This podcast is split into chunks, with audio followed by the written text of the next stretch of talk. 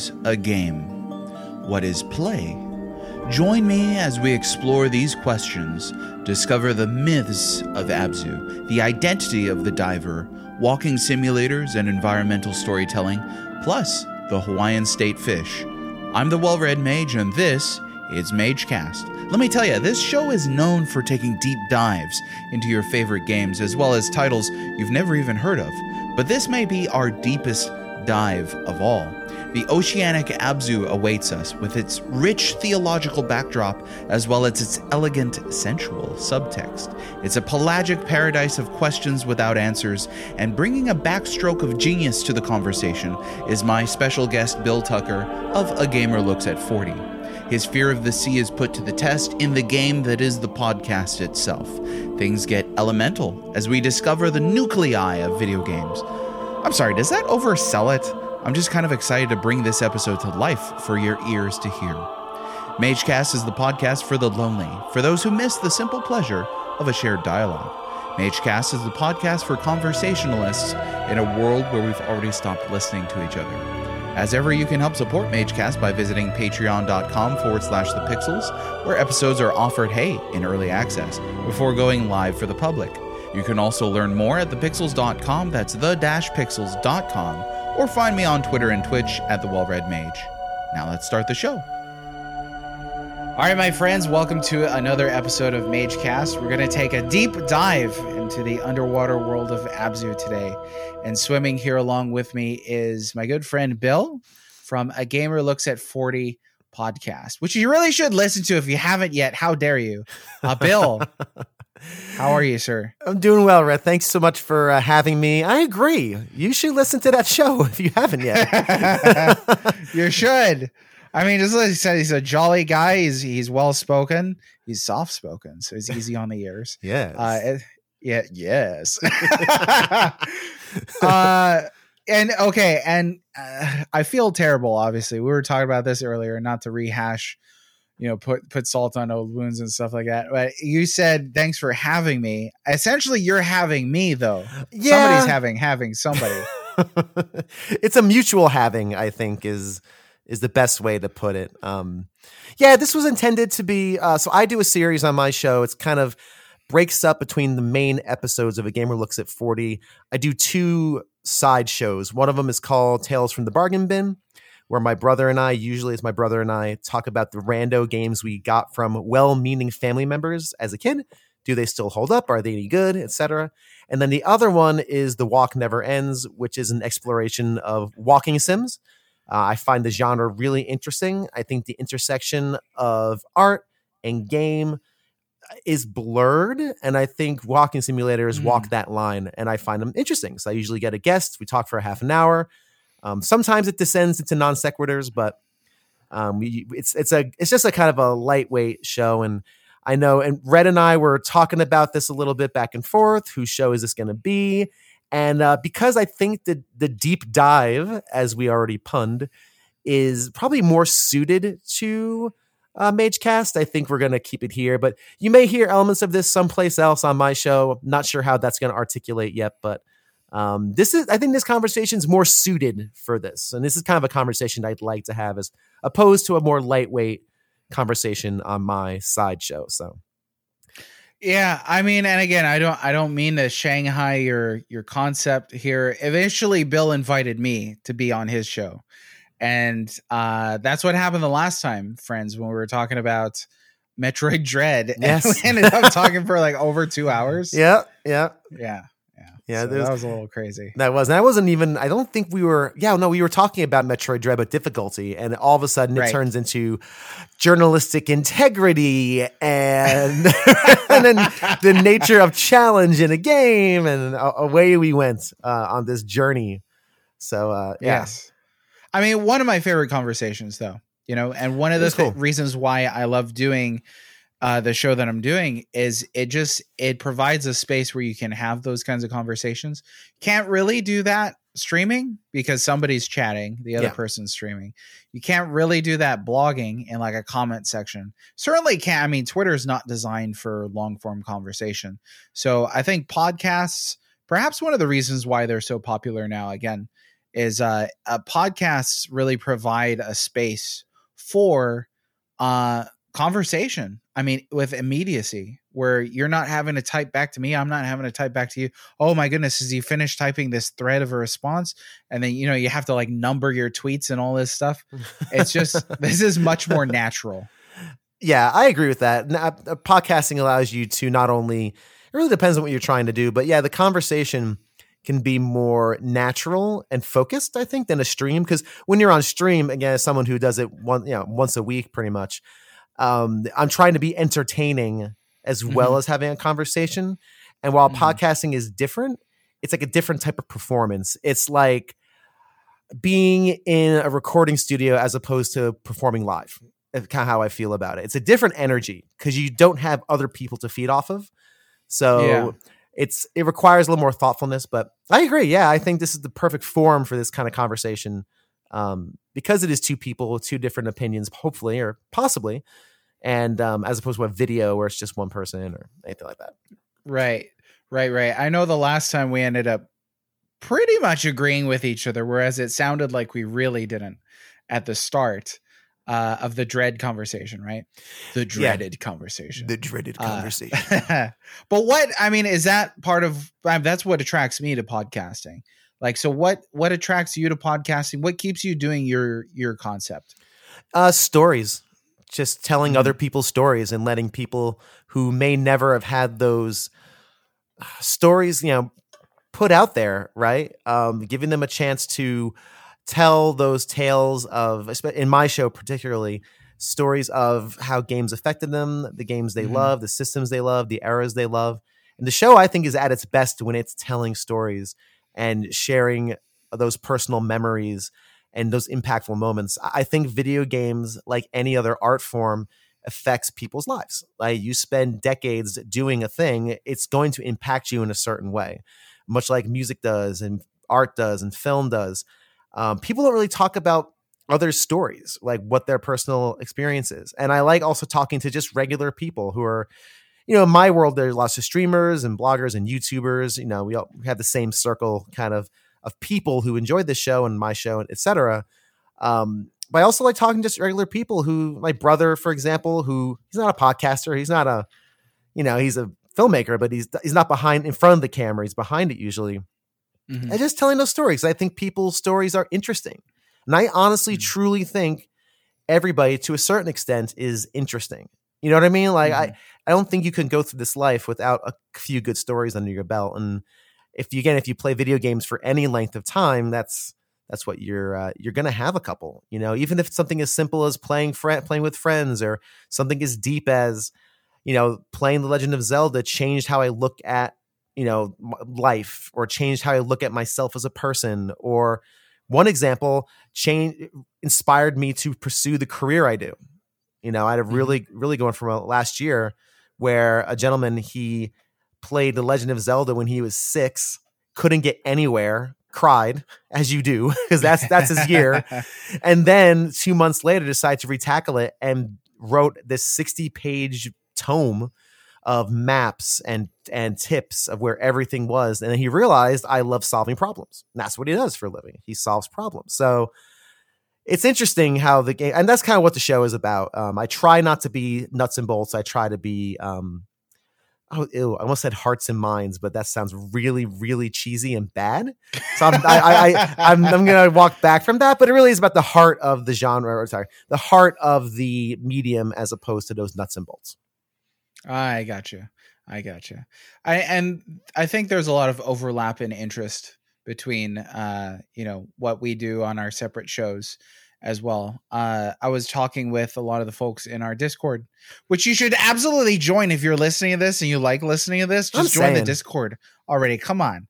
Forget about it. Uh it's good. So we're chatting in there, love Discord, and uh talking about um playing through games for different reasons. You know, some people speed run. Shout out to Vox Geyser, my friend Vox, who was on the last episode on Spider Man. Uh, as I said, I'm just, I'm gonna plow through Abzu today.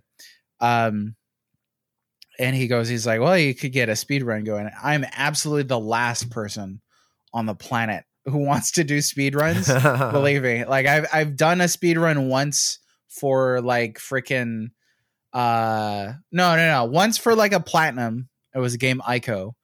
And then once on a stream because we were just like, let's see how fast we could beat Super Mario World.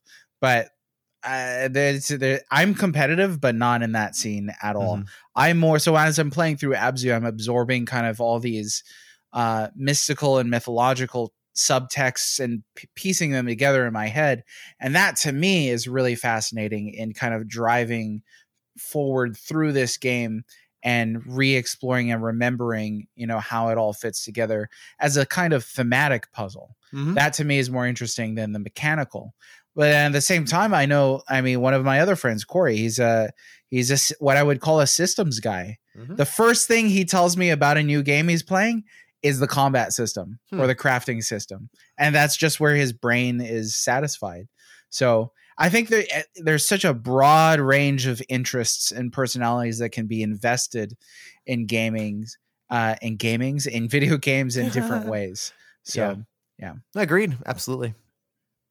Absolutely. There's the title. Magecast, Yes. episode 75.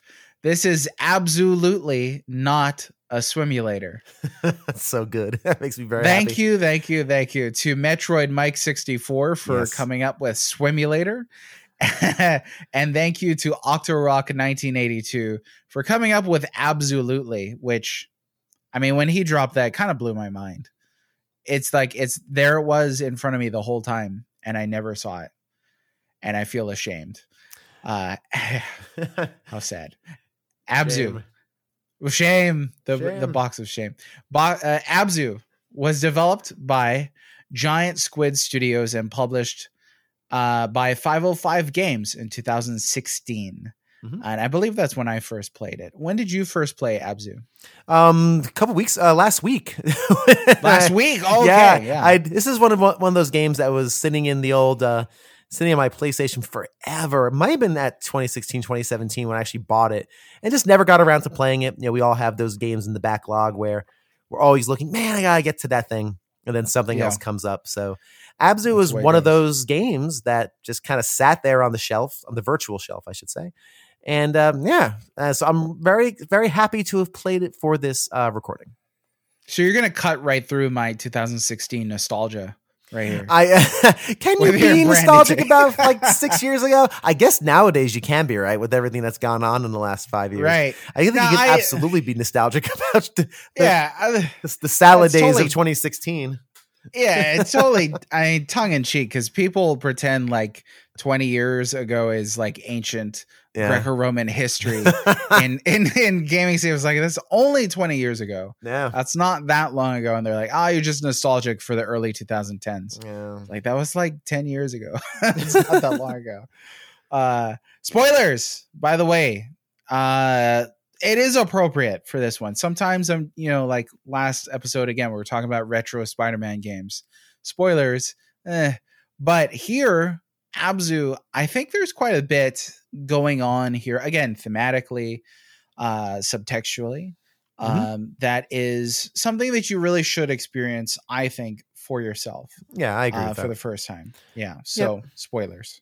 Indeed. The shark. the shark.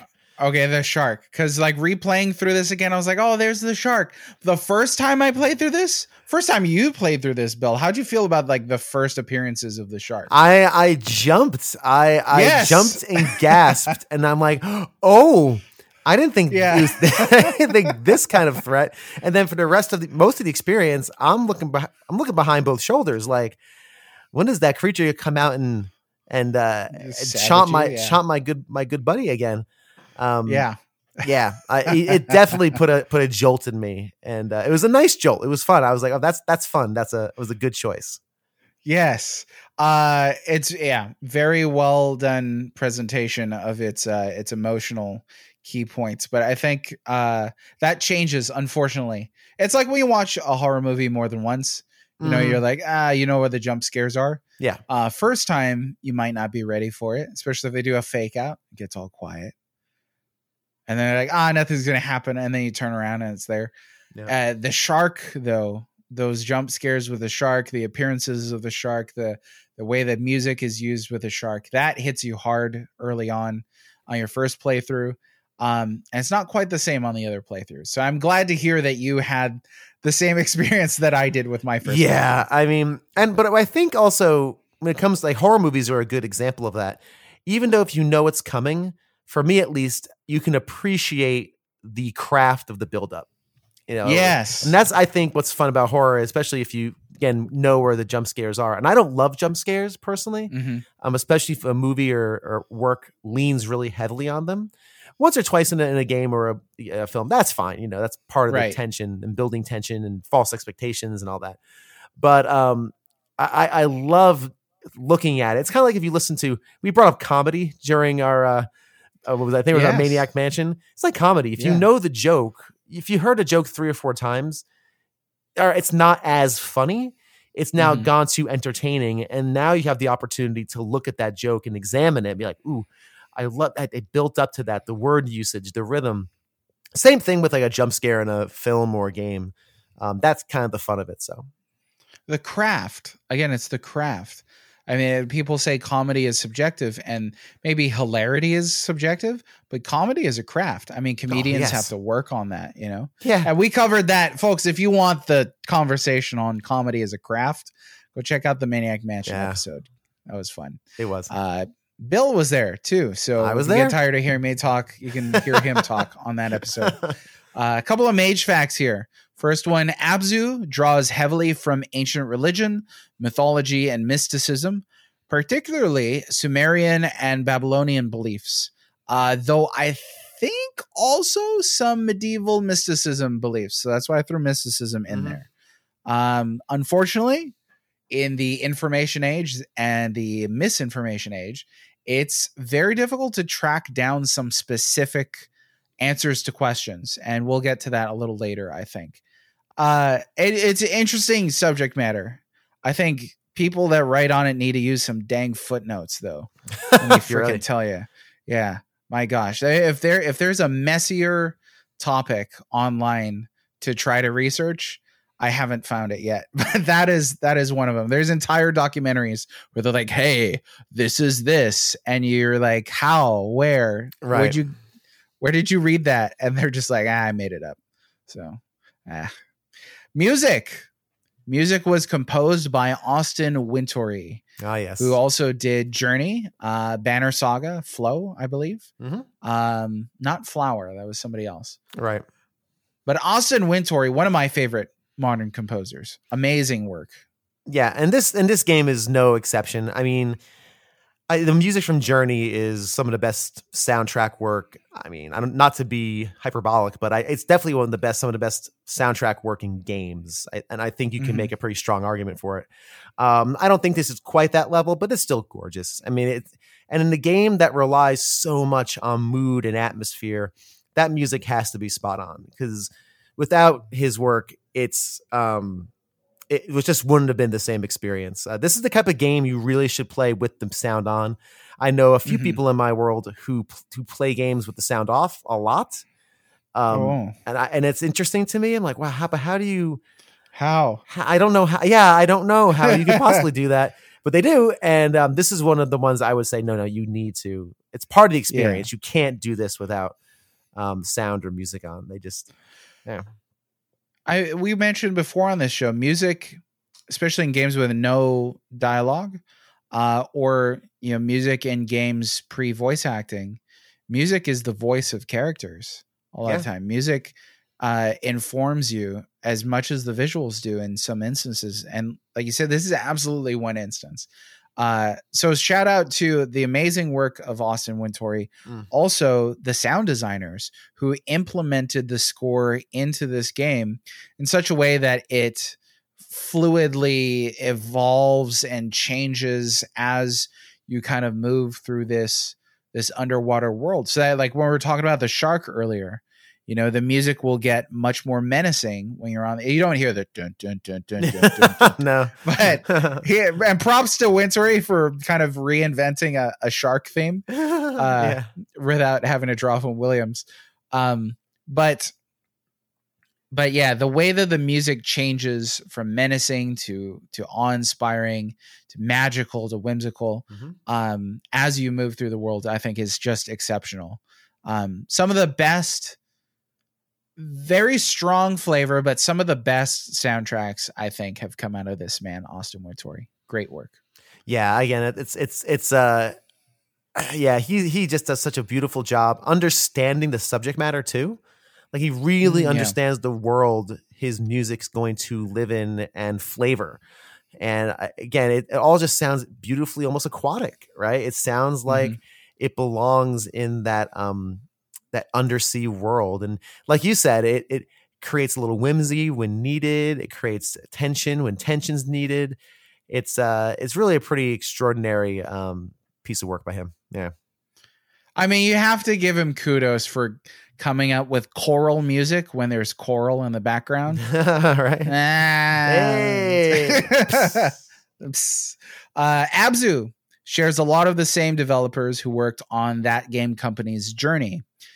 Sunny Slim on Twitter said it was a lot like Journey for me, semi-linear exploration set piece kind of game. Uh, and that's not that's not you know on by accident for sure. I mean that's that seems to be by design.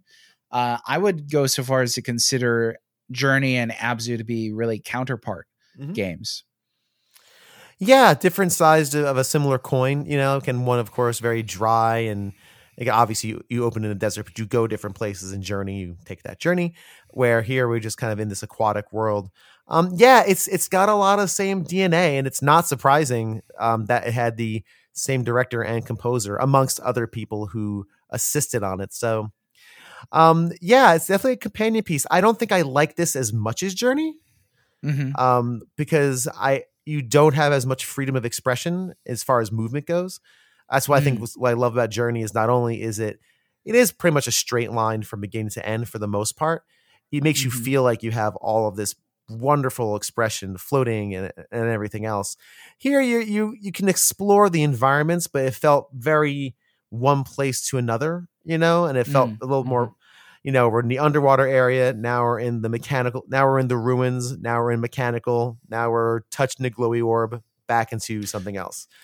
And it, yeah. and it felt like it, it was a little more, not rote. That's not the right word, but a little more structured, I think, than Journey, which felt like this very natural progression of environments and places and and things like that. So I think maybe com- compartmentalized is a word I might say for Hmm, that, where yeah. it feels like each area is self contained yeah, and maybe the connective tissue isn't so obvious. Mhm. But I think that Journey has the benefit of you seeing the end goal from the start of the game.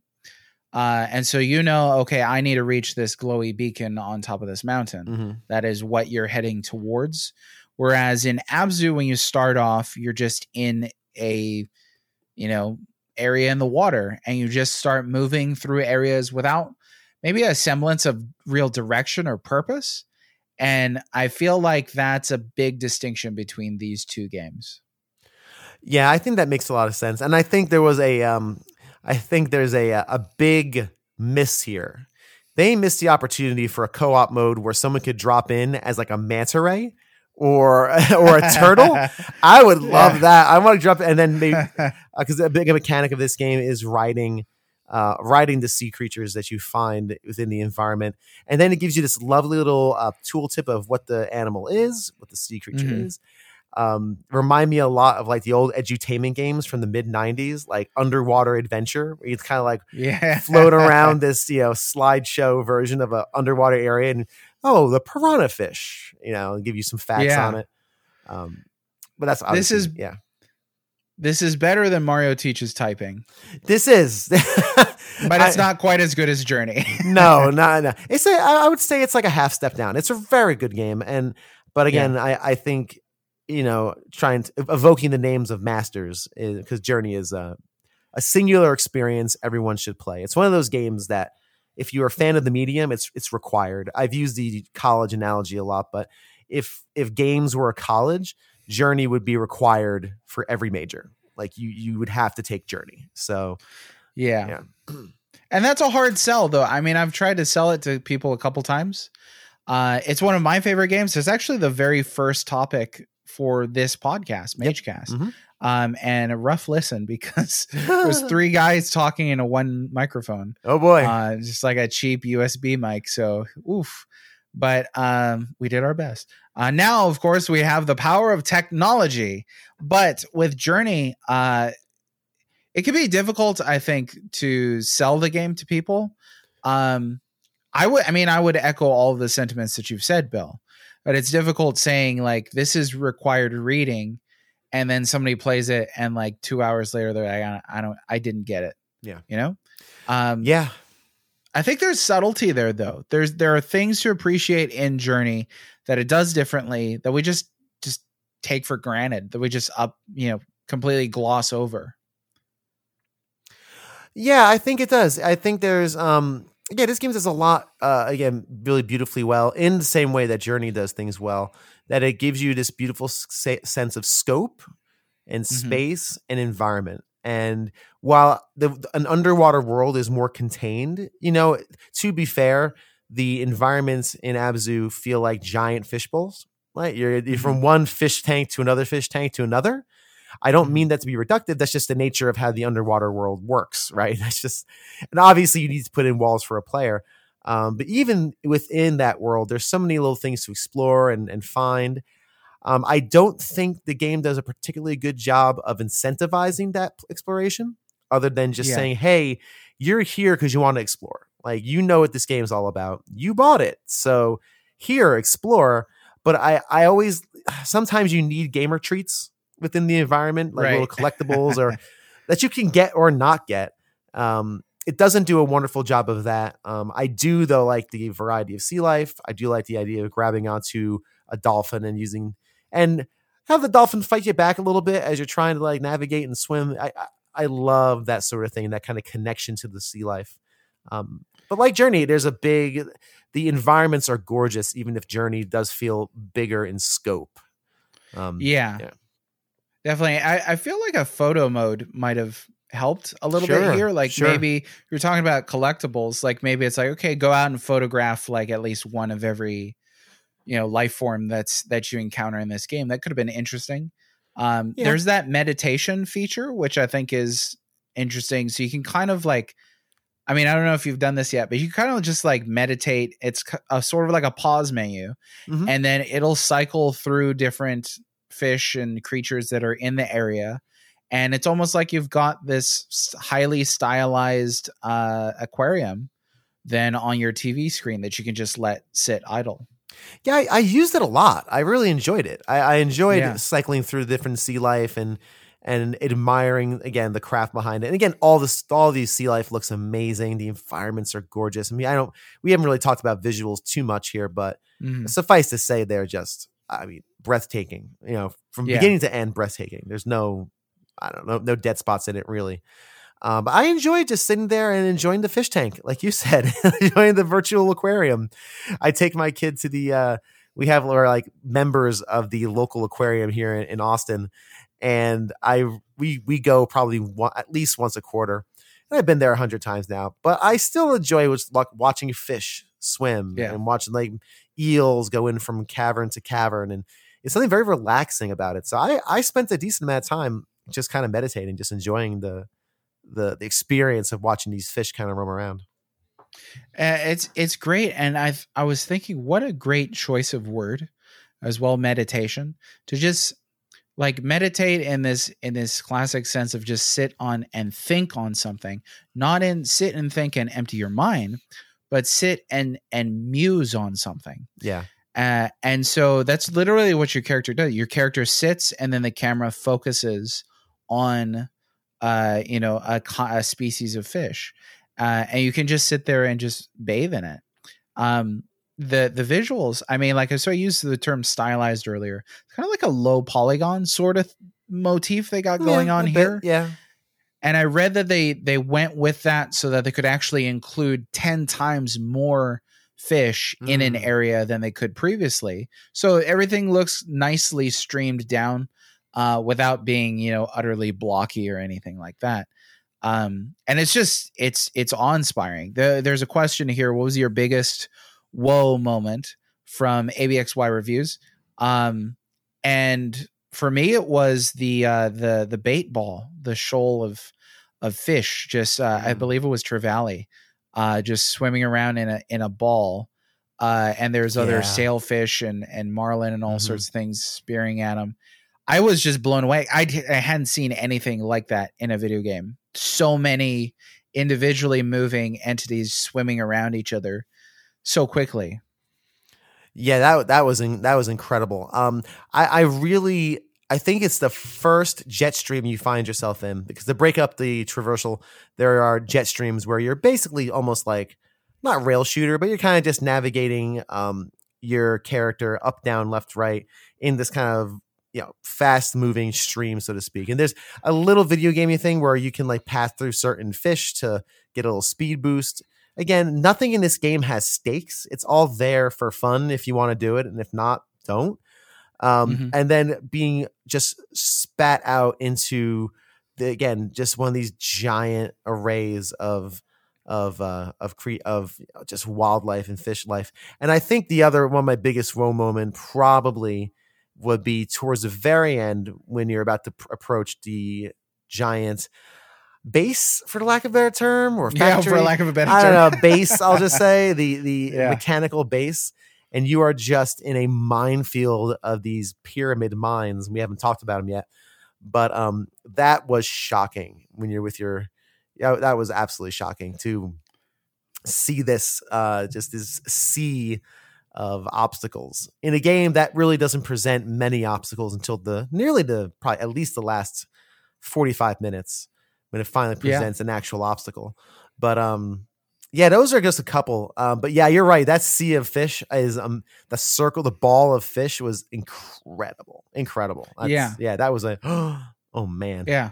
I mean, more astounding to me than like seeing the peach fuzz or hair follicles on a, a character in a video game. I was like, I've seen human beings, but like I've never swam up to like a, a a ball of fish like that, a huge shoal of of fish being predated on. And I mean, being able to kind of just move through that and view it from any angle and see that it's not like a solid object, that it's comprised of of multiple objects that will swim in different directions as things pass through them.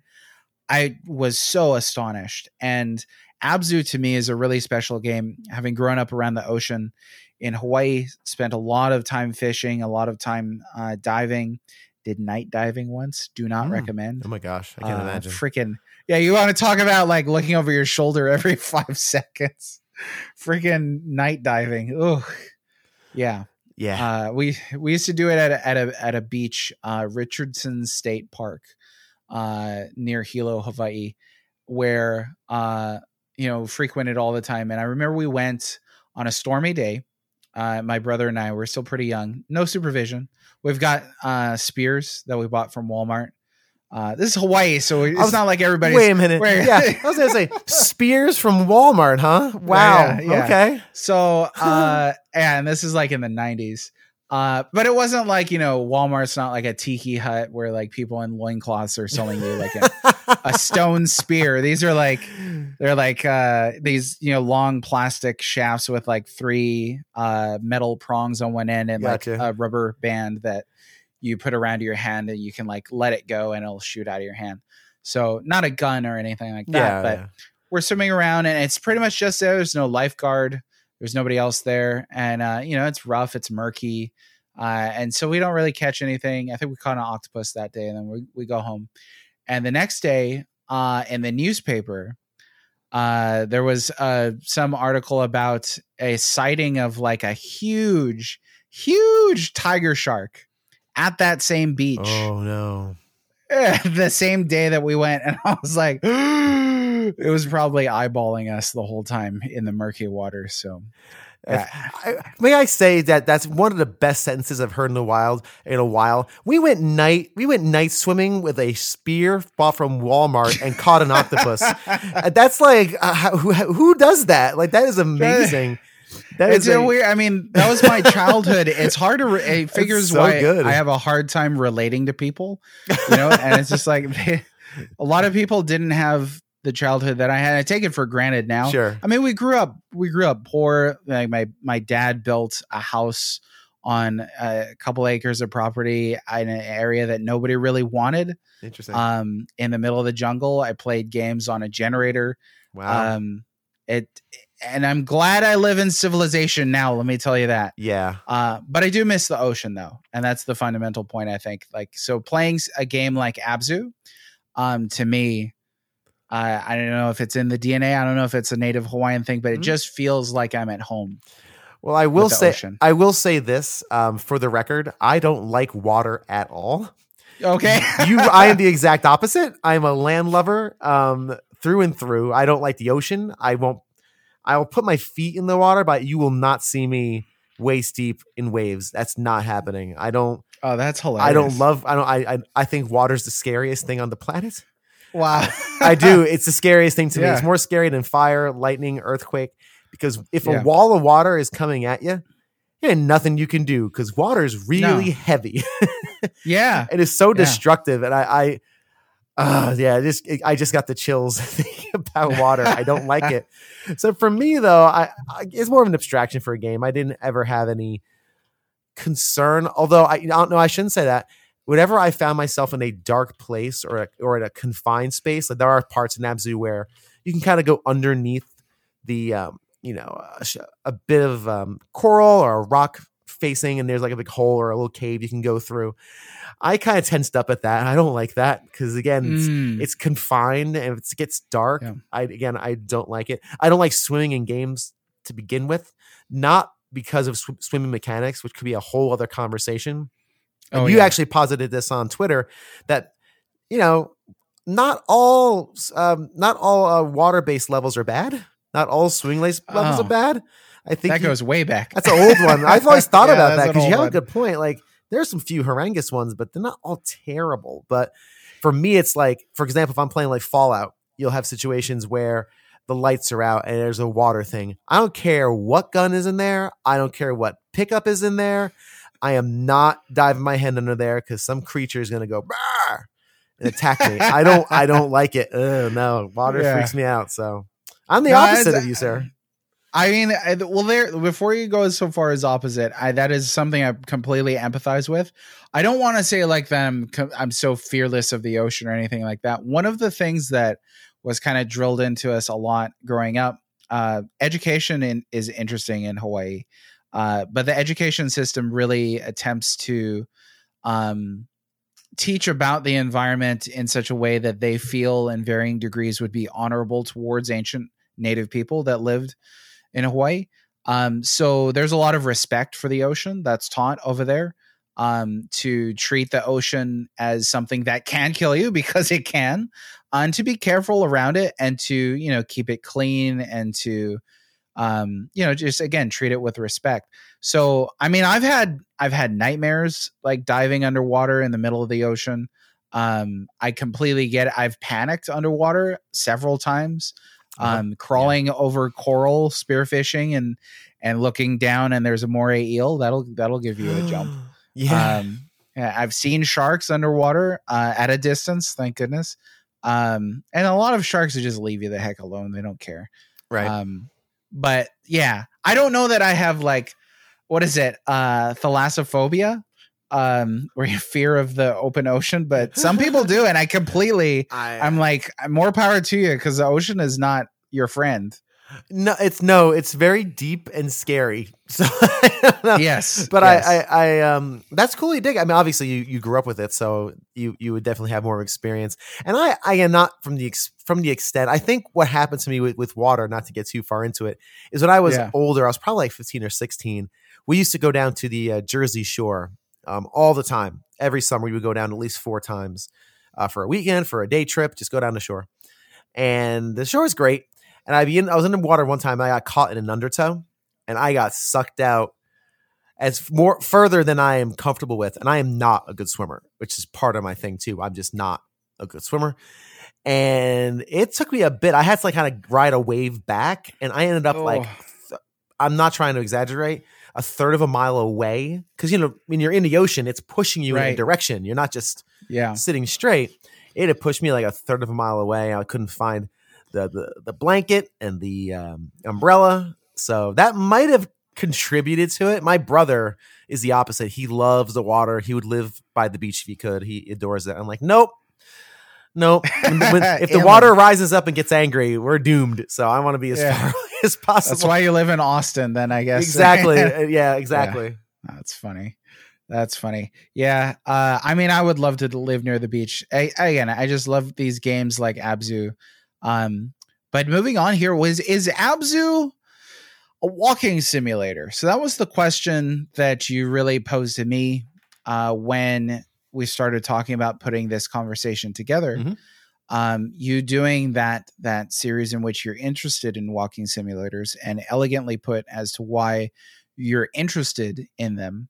I think walking simulator, you might agree with this. I think walking simulator has a kind of derogatory feel to it as a title. Yep. I don't. I actually don't like the term walking simulator. Um, I Right. think it, I think it definitely has a negative connotation. I prefer a story driven interactive experience. Um, because that is Okay. kind of what they are for the most part.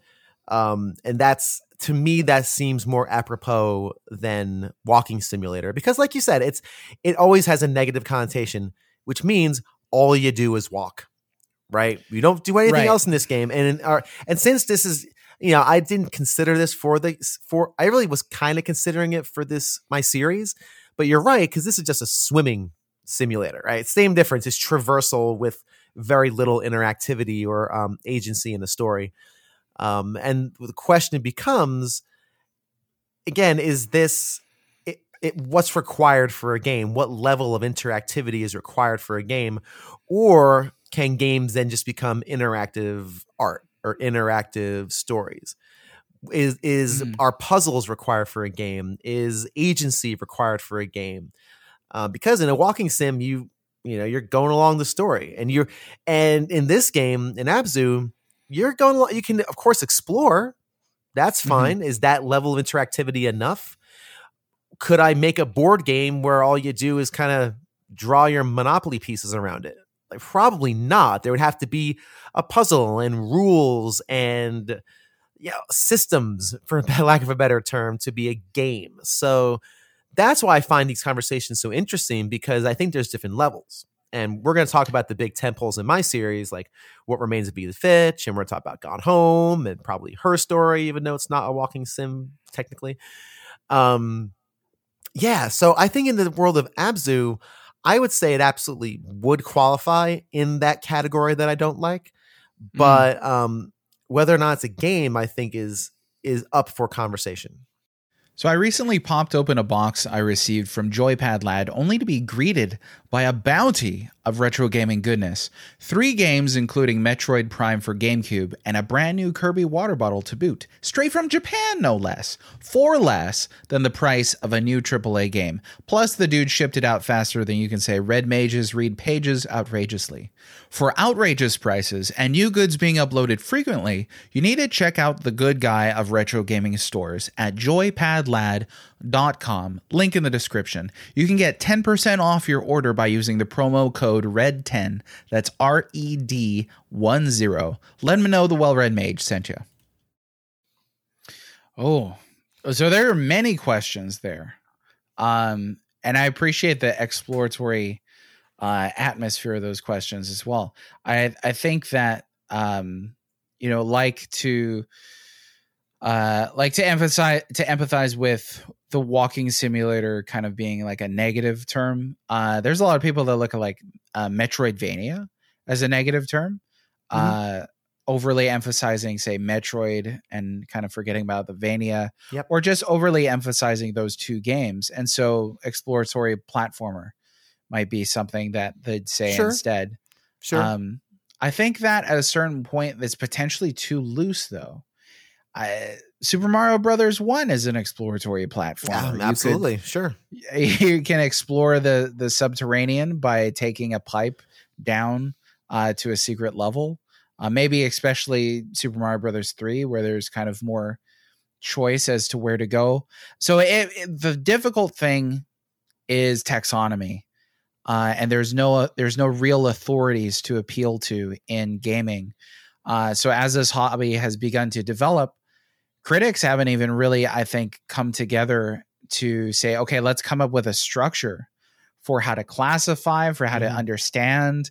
Not like us, it's not like sciences where there have been experts who have said, okay, we're going to break things down in, you know, family, genus, species, all these things. Right. Whereas for games, it's just like, hey, let's just call this thing after the first two games we can think of Metroidvania.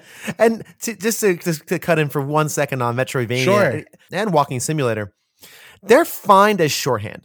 That's how I see them. Yeah. I, I, know a lot of people. Mm-hmm. I know uh, not say a lot, but I know a few people in that same boat. They won't call a Metroidvania a Metroidvania because, for exactly what you said, it's it's a little trite, right? It's it's again evoking the names of masters and it's it's trite. And I, I get it. It's overused, sure, but again, it's kind of like Souls like, you know, or right, or, right, right, or the Dark Souls of, you know, yeah, it's yeah, it's shorthand I think is okay in casual conversation, but the problem is is that it's very rare when you find people who want to go beyond that and actually have a more nuanced conversation about the nature of that work. And I think that's kind yeah. of the stuff that you do on your show where you're trying to get to that deeper point.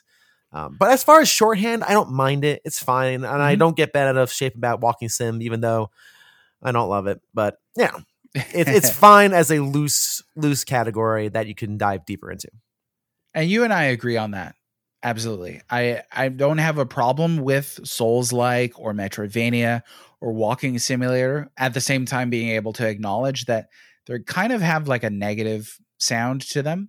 Um I think that gaming just isn't prepared for that taxonomy at this point in time where with Souls like I hadn't even thought of that as we started talking.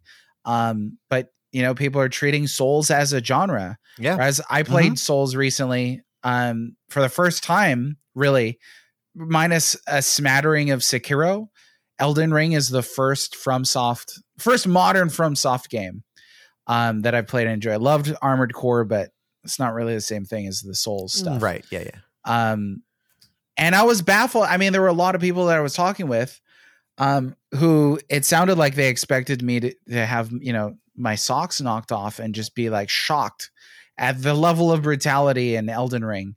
And uh Elden Ring is a tough game for sure.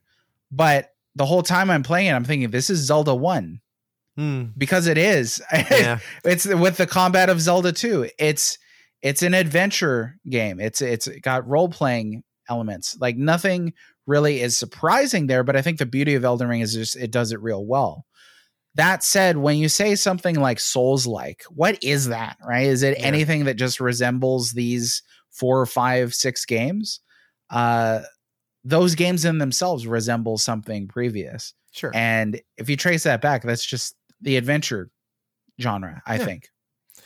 Yeah, I had the same experience with Metroid Dread. Um, you know, we talked at length about Metroid Dread, and when we had talked about it, I hadn't finished it yet if right. I remember correctly. Yeah, and yeah. of course, I had finished it, and everyone told me, you know what, expect expect to buckle down. It's hard. It's brutal. it's tough. And I'm like, I play it. I'm like, was it that hard? And was it tricky? Did I have to try a few times? Sure, but I just played it like a Metroid game. I just figured out the puzzle. Like that's all this game really right. is. These boss encounters just timing puzzles. You figure it out mm-hmm. and you mm-hmm. move on. So it's very interesting because also when you use those terms, you know, for example, I'm playing Hollow right Hollow Knight right now. And Hollow Knight's mm-hmm. much harder, I think, than Metroid Dread. I there's been a number of bosses I've just had to abandon and say, are these guys side bosses? Yes, I'm not spec for it just yet. Mm. Um, mm and you could claim that's a Metroidvania style mm-hmm. game, but there's so much more to that experience that labeling it can seem a bit reductive. But I think right. what we have to realize is that those broad cate- categories are okay as long as we're we're willing to kind of dig a little deeper and say, you know, what is this game? You know, yeah. and we do that with all sorts of different art. You know, I'll listen to something where a, a music where they'll say, "Oh, this is rock music."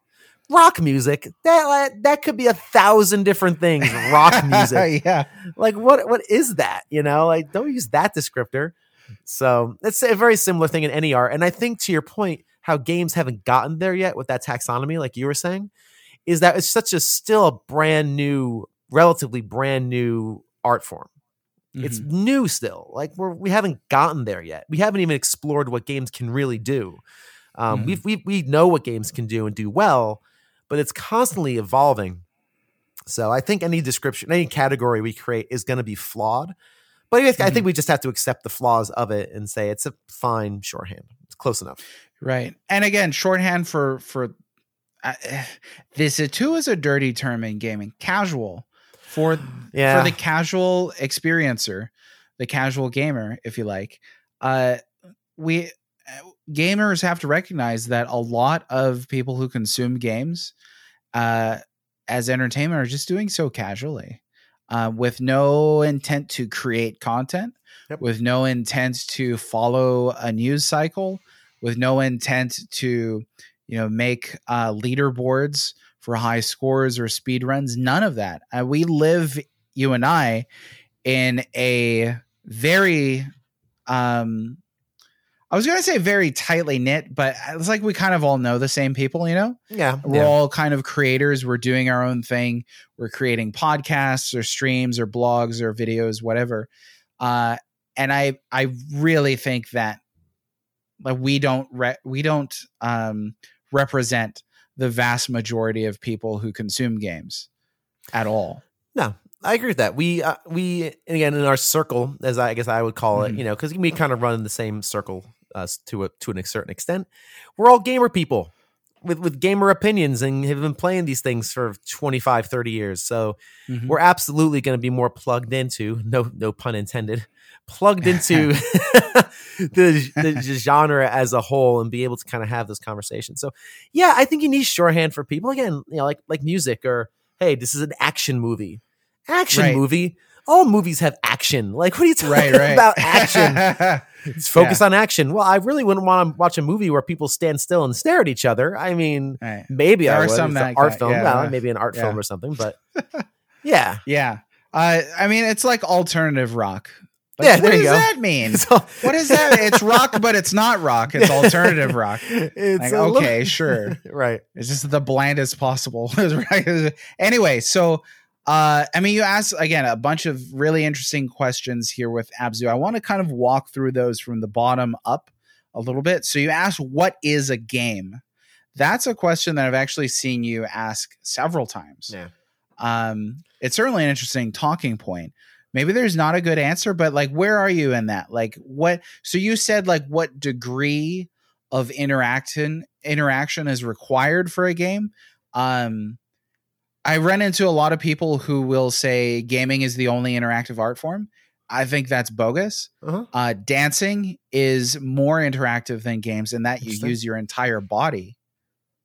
Whereas Sure. games, you you don't really. There's a there's a level of physicality, uh, broadly speaking, with dancing that's not at all present in in games, and dancing is absolutely an art form. Sure, that's a very Um, good point. Yeah, and I've said that before, you know, and I think that that's interesting. Well, I think we. Uh, I don't want to humiliate you, but No, no, no. I, listen, I am the rare breed where if someone says something that challenges a preconceived notion of mine, I will think and consider it and go, "Huh, that's Oh, yeah. interesting. Let me think on great that." things about you. I don't know that I can admit that about myself. yeah, so I, I'm okay good with that. Like, okay, was I've said that a bunch of times. Like, video games are the only interactive medium, and I'm like, I'm, I'm. You're right. I'm being very narrow-minded in that. All right, I'm, uh, I'm not going to agree with you without thinking, but I will definitely right, right. consider. I see. I mean, maybe people conversation are saying- considering.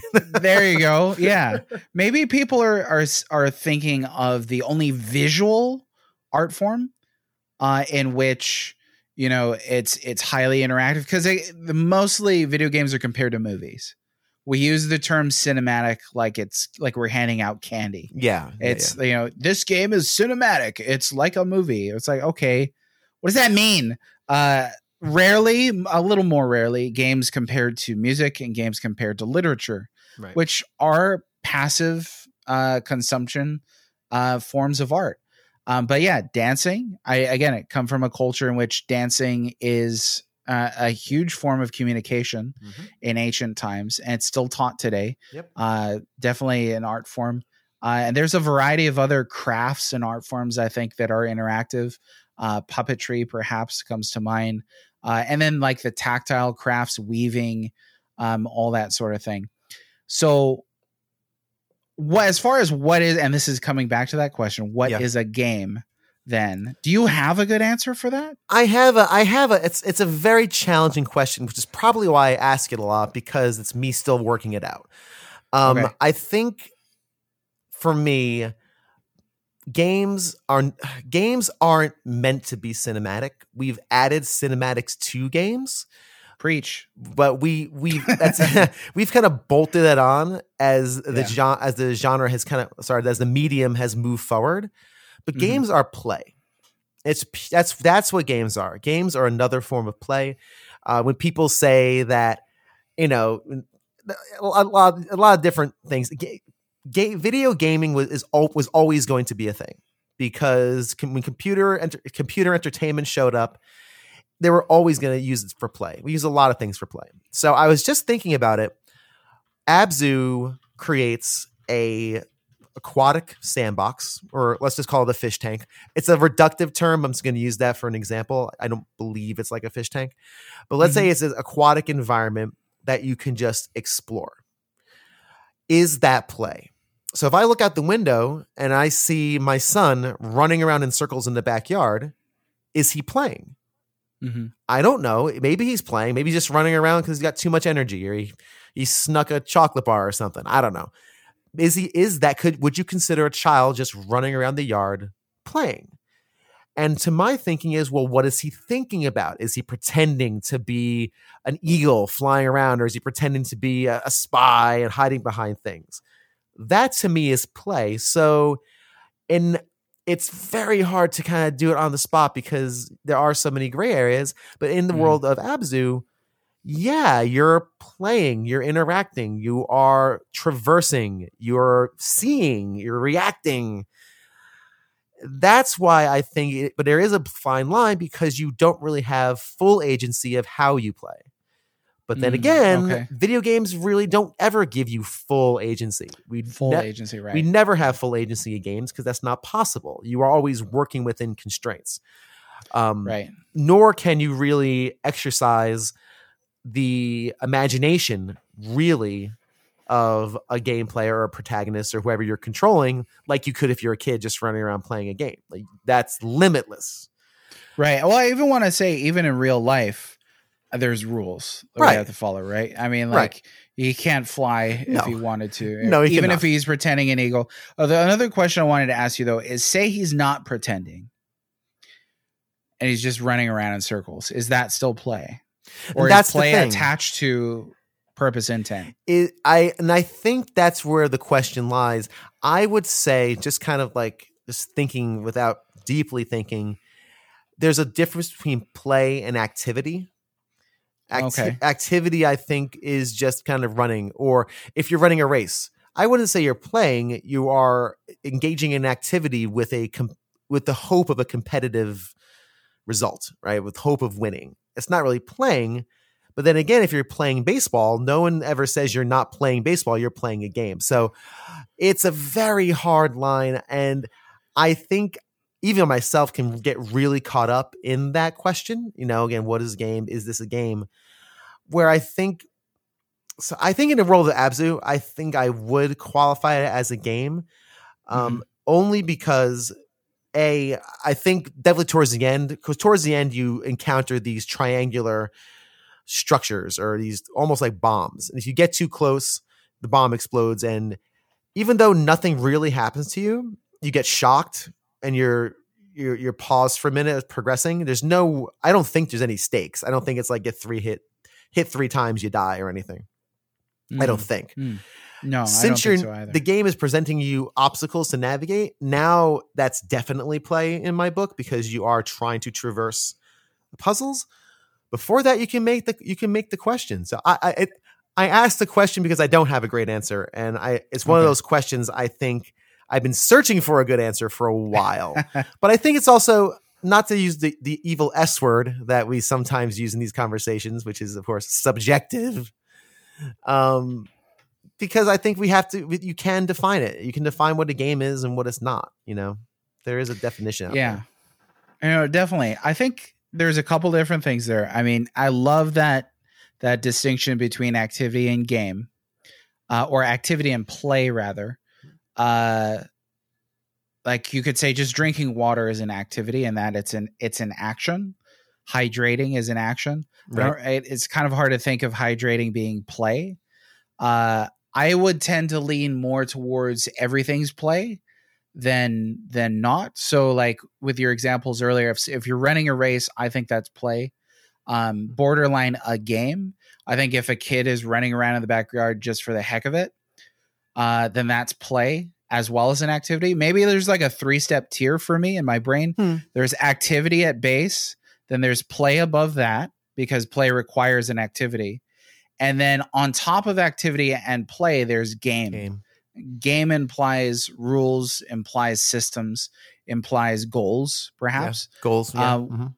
so like we're playing right now like i'm playing abzu are you playing abzu I'm not at the not the not at the oh moment. no i'm just kidding no we're we're playing uh i'm not playing abzu right now we're playing and that you and i are participating in a conversation and there's a goal to every conversation. Sometimes i think conversations lose sight of goals but the goal is to exchange information right?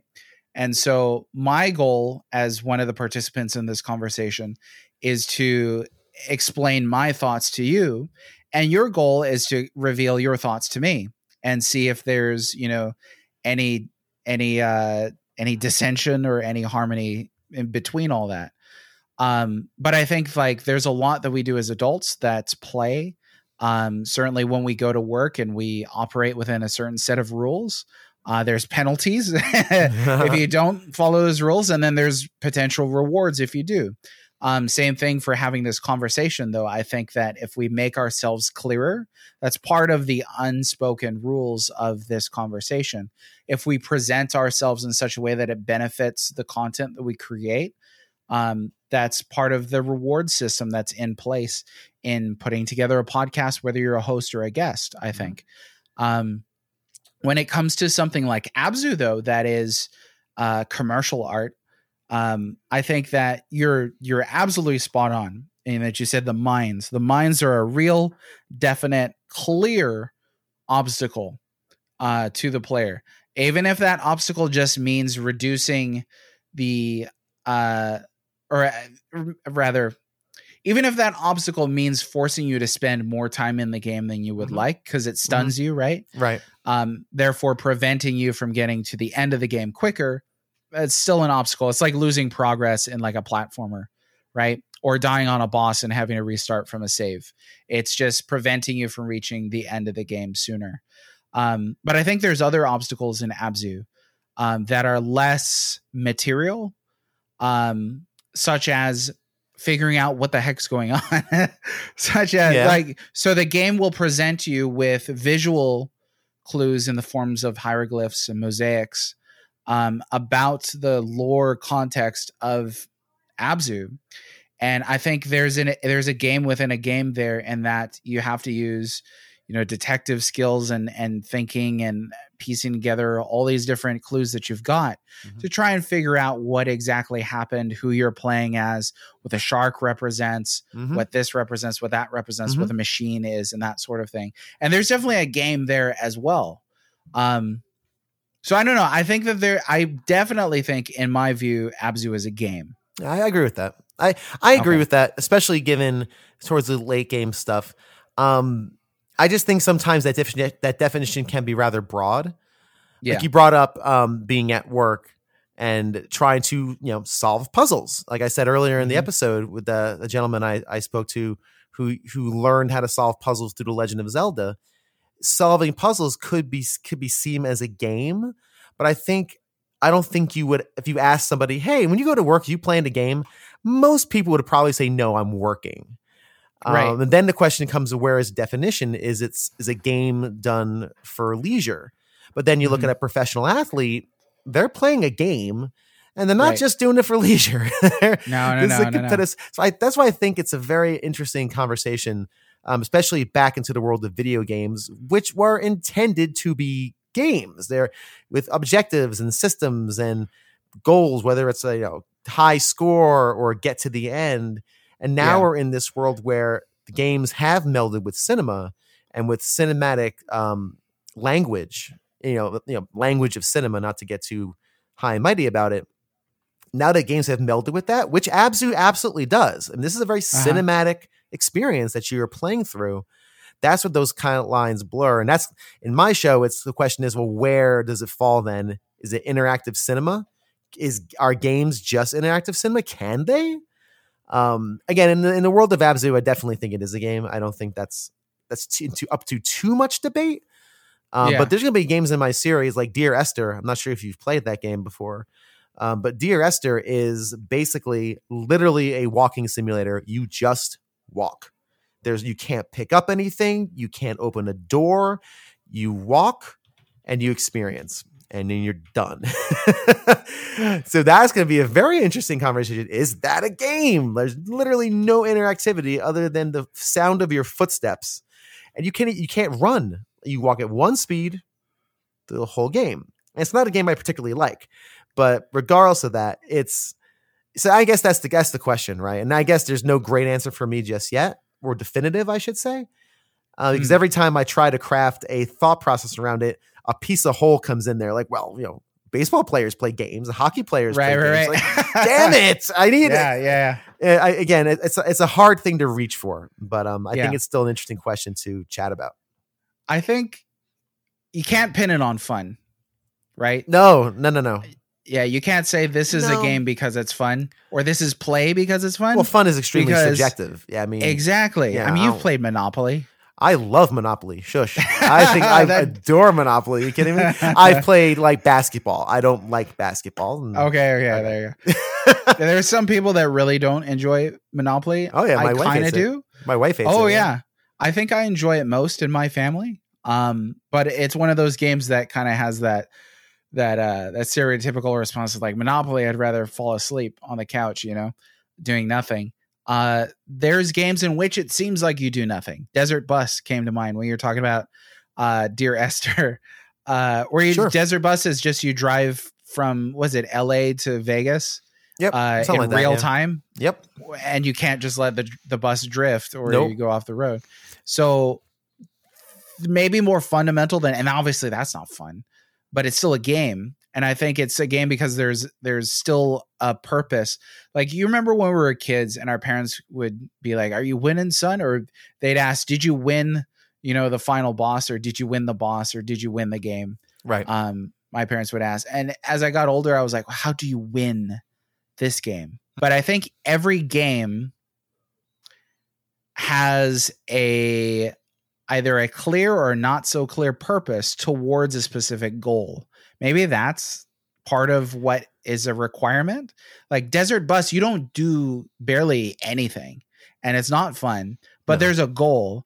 Yep. Dear Esther, if you're walking in a in a direction, every line has to come to an end at some point. If you started it, you started at one Yeah. point, Mhm. eventually it'll end. So there's some cor- sort of either stated or understated purpose in Dear Esther, and maybe that's because once you have a goal, then you have okay, how do I get there?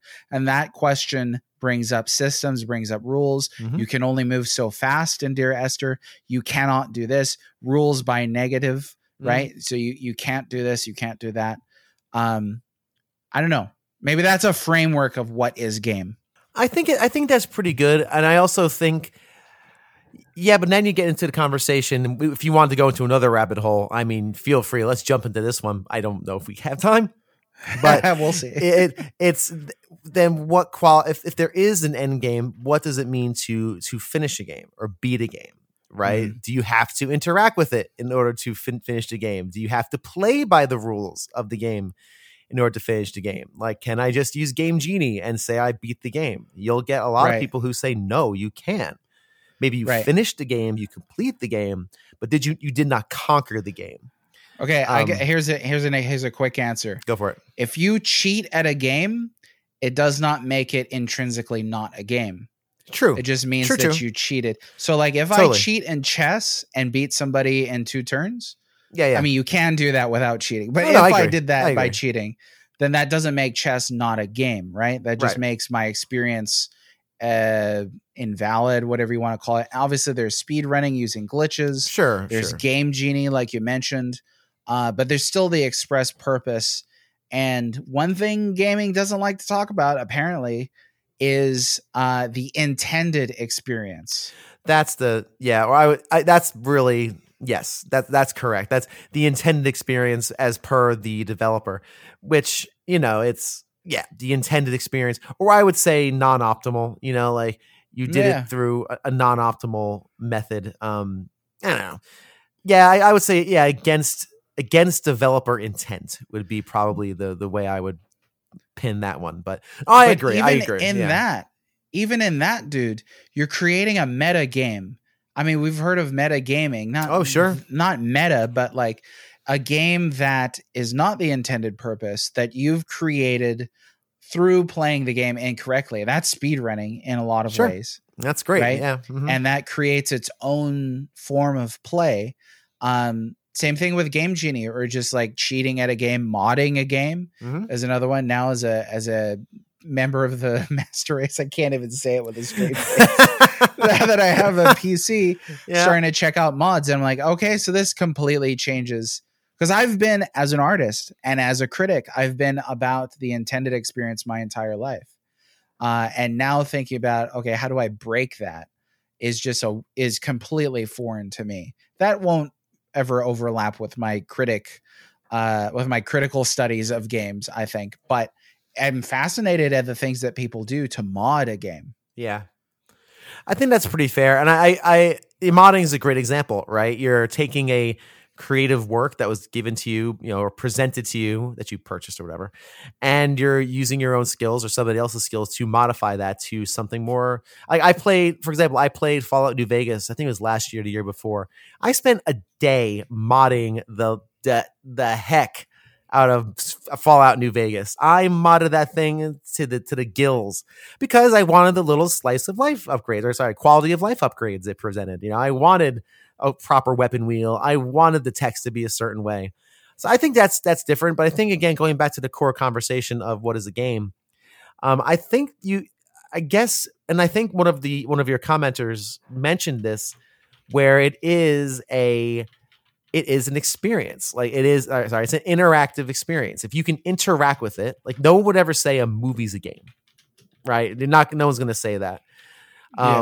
And I think, I think what we're kind of landing on here is that interactivity is the definition of a game. Just like if my son is running around the backyard pretending to be a soldier or a knight, you know, he's Mhm. hiding behind trees, he's picking up sticks to pretend they're weapons and such he's playing. But him just running around in circles is not that. It's activity. That's why he can't do it in the house. He can play inside the house. He ain't allowed to run around in circles. That's not play. That's activity. That's just locomotion because your because your brain is doing weird things. You just have to do Yeah. that.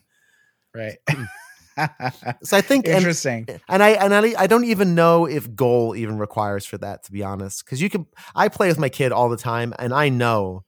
I know there are games there is no end game. There is no goal Right, to right, this right. game. Uh, the, the the goal is for me to stop it when it's time for bed. Uh, that's goal. Right. Um, I mean, the goal in the kid's mind might be to play, which yeah, is interesting. That's true. right? That's a very Like that's kind of like recursive kind of yeah. Okay. Uh-huh, Right. uh-huh. The experience itself might be the goal. yeah. because I know Yeah. I'll play with my kids sometime and they want to like you know talk with action figures, and they automatically break it down to this is the bad guy, this is the good Mhm. guy. I'm like, okay, how do we structure as a writer? I'm like, what's the third act going to be like? you know, maybe this good guy is going to be the actual villain. I would take it, but they're not working towards a climax. They're they're Right. not working towards you know descending action or anything like that. They're just experience to have the experience Yeah. is the is the purpose. Yeah. Uh, kids are weird, man. Yeah. Think about it. Yeah. And I guess you could say the same for games, just to have the experience that it's an again For an sure. interactive experience that might just be enough, right? Some of the games that don't end, probably. Yeah. Oh, sure. You know, people just play. to you know, have that experience. I know my my you know you play. Are you still playing Final Fantasy 14? I don't know if you Heck are. no, I am not. Ah, you stopped? Stop. You're done. Oh, Yeah. you, you punched out Yeah. that one. Okay. yeah, I, uh, punched out. Yeah, my, my brother in law played World of Warcraft for years and years and years. You know, and that's a game Yeah. that doesn't end. You know, so yeah, Yeah.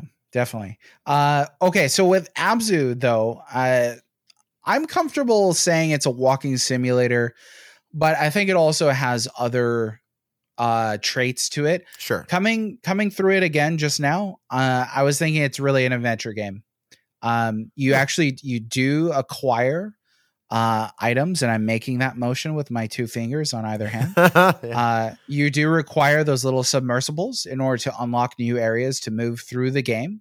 It's essentially an adventure game. It's exploration based. Uh, there's a little bit of acquisition involved, and you have a very few uh, items or objects that uh, open up the barriers to the next areas. So, like the chains that that you can roll up that'll unlock doors and gates and that sort of thing. And uh, the goal is to just reach the end of it. And there's a couple of hazards, but I, I think we're so used to seeing the adventure genre uh, merged with RPGs that um, yeah, you know uh, it can be it can be a little tricky, kind of sorting out the difference. But I feel like that's what Abzu is. It's just a basic adventure game with a lot of exploration in it, and um, so much so that people are like they'll play and they'll be like, "Is this an art game?" Like every game's Sure. an art game. What the Well, heck is art game? yeah, I know. It's kind of I know. Well, you know, I think you've mentioned this too before. Is every game has elements of art in it, but not every game is art. You know, like right, right there. That's my distinction, dude. You listen to what I do. Thank you very I much. I do. Thanks. I I Uh, listen. You're amazing. I pay attention, and I think that's a very interesting concept that you mentioned. Is because I do agree every game has artistic elements, but let's be honest, not every game has a high level artistic quality to it that based Right. off based off of objective standards. Because we're human beings who live in a world where things are good and bad, and so Yeah. Ooh, oh, marry me. it's kind of where we're here. We're here. uh, taken, my friend, taken. Taken. But um, yeah, man. I saw. I I I agree. I think I agree with a, a lot of that, man. I do. Yeah. I you know, it's it's funny to me when like if you think cinematic is egregious, uh it's funny to me that like people will be like, "Oh yeah, Gris uh that's an art game. Abzu an art game, Journey an art game. Mario Paint's not an art game." What? It's like what, what it totally is an art game. Like if you point? say if anything is an art game as like a, a classification, maybe one of the most useless classifications, art game. But if anything's an art game, it's going to have to be a game in which you literally do art. And that's Mario Paint. I'm Yeah. sorry, folks. yeah, that's that's the whole that's the whole point of you know Yeah, if building we're creating using- art. If we're using art game to just mean it's beautiful, then we've failed the term art game, I think. Yeah, I mean, there's so many games out there that are are beautiful that I would. I, again, uh, that is a weird. It's yeah, it's a very weird um classification. I don't I don't Yeah. know where where it kind of comes from, and I see where people say, "Oh, it's an art game." Again, we're gonna we'll do shorthand, but even as a shorthand, because we all kind of know what people mean. the- You know, the commonality of language, right? They mean a game like a Journey or a, a game like yeah. maybe even Shadow of the Colossus. They may consider an art game. It's like, well, no, that's an action puzzle game. Like that's not a. Yeah. It's gorgeous. It's beautiful. Like I want Right. prints and paintings of those colossi, colossi, but uh, art game, I don't know. And I think a lot of times they they they'll, they'll um combine the walking sim with that art game. It's like, well, it's again, it's it's visually impressive and it's telling its story through visuals.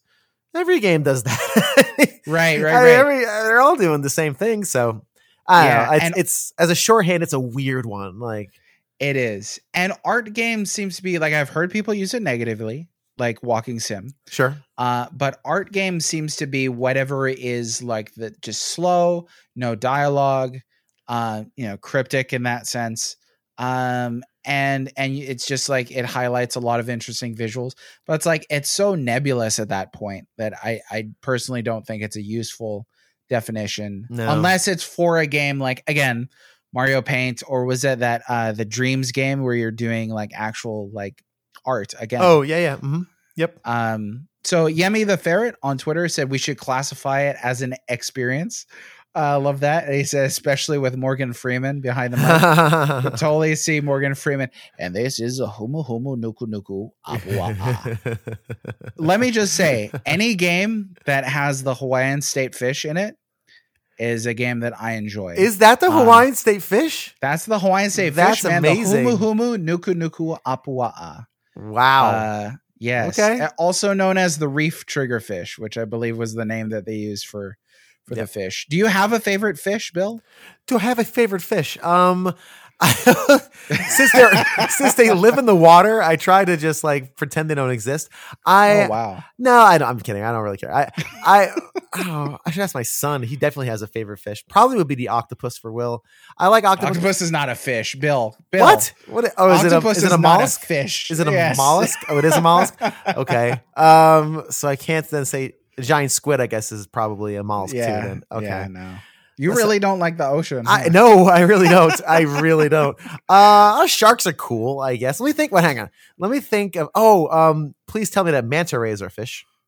Yeah, I'm pretty sure. Okay, fish. I'll, I'll say manta ray. They're really cool. I was just thinking about They the are cool. aquarium that my son and I go to you know, once a, once a quarter. So There you go. yeah, let's say manta. I'll go manta ray. Final answer. I think they're uh, cartilaginous fish. Is that how you say it? They have cartilage I instead of bones. I think they might. I don't know. Yeah. I don't know that much about manta rays. They probably don't even taste that good. And that is the base level of interest that I have in fish. You know how little how I, good they taste. You know how little I like the ocean? I'm even allergic to shellfish. That's how much my body is designed to to loathe the sea. That's kind of that's messed up. That is oh, I. I, it's fine. Oh man, I I I weep for you. The walrus said, "I deeply sympathize." I like fish. All, all the oysters. I can't. No, oysters right out. No, no. I Yeah. found I very actually very I quick don't aside. like oysters either. quick aside might be found. My son is allergic to shrimp. Ah, it's the hard way. hereditary. He must be. You found out the hard way. How dare you not great. pollute our gene pool? How and he you. likes it. He was. He's like, oh man, this is great. And then his Ah. face starts breaking out in hives. Ah, that how sad. I wonder if they'll. Yeah, they need to cure that crap today. You Yeah. can evidently. We went to the Oh, allergist. really? Yeah, he had a whole bunch of tests done and scratch tests, and they're like, "Yeah, you can cure it if he wants to take injections for the next five years and not miss one Ah, a week." well, and like, yeah, that's expensive, right no, there. I just I need a tricorder. Just put a tricorder on his like back and a la Star Trek. Let's just fix this up that way. wow, there you go. That's my hope. Uh, nice. Swim sim, uh, swimulator. Uh, you know, there, yeah, those are those are great tongue in cheek definitions. But I read the developers de-emphasize swimulating swimming, Mhm. uh, focusing instead swimulating swimming. That's hard to say. Yeah. Focusing instead on creating a game with a movement system that was fun to play, um, which I appreciate. Yeah. you know, so it's Smart. less. I'm because swimming's hard. yeah, it's not. It's it's a it's not easy, and it's it's. I won't say it's not fun. People love swimming. My son goes to swim lessons every every week. He's learning to swim. and He loves it. Mhm. Um, it's not for me, and I I much prefer easier traversal. Again, this is a game. Hey, we've decided it's a game. This is a this is not meant to simulate the challenge of swimming because yeah, like if you're swimming, it takes you a little while to get going. There's probably going to have to be a a meter for your endurance because you can't just do the forward crawl forever. It's or however you swim underwater. I don't swim. Um, clearly, I don't swim. Uh, but yeah, I, I I'd much prefer easier tra- traversal than than having to wrestle with swimming controls. Nah, it's, I'm not. It's not what I'm here for. And it was a very wise decision just to make it easier to move around. Yeah. Yeah, I, I agree. I agree. It has a kind of uh idealized swimming to it. It's like the perfect swimmer is what you're playing as.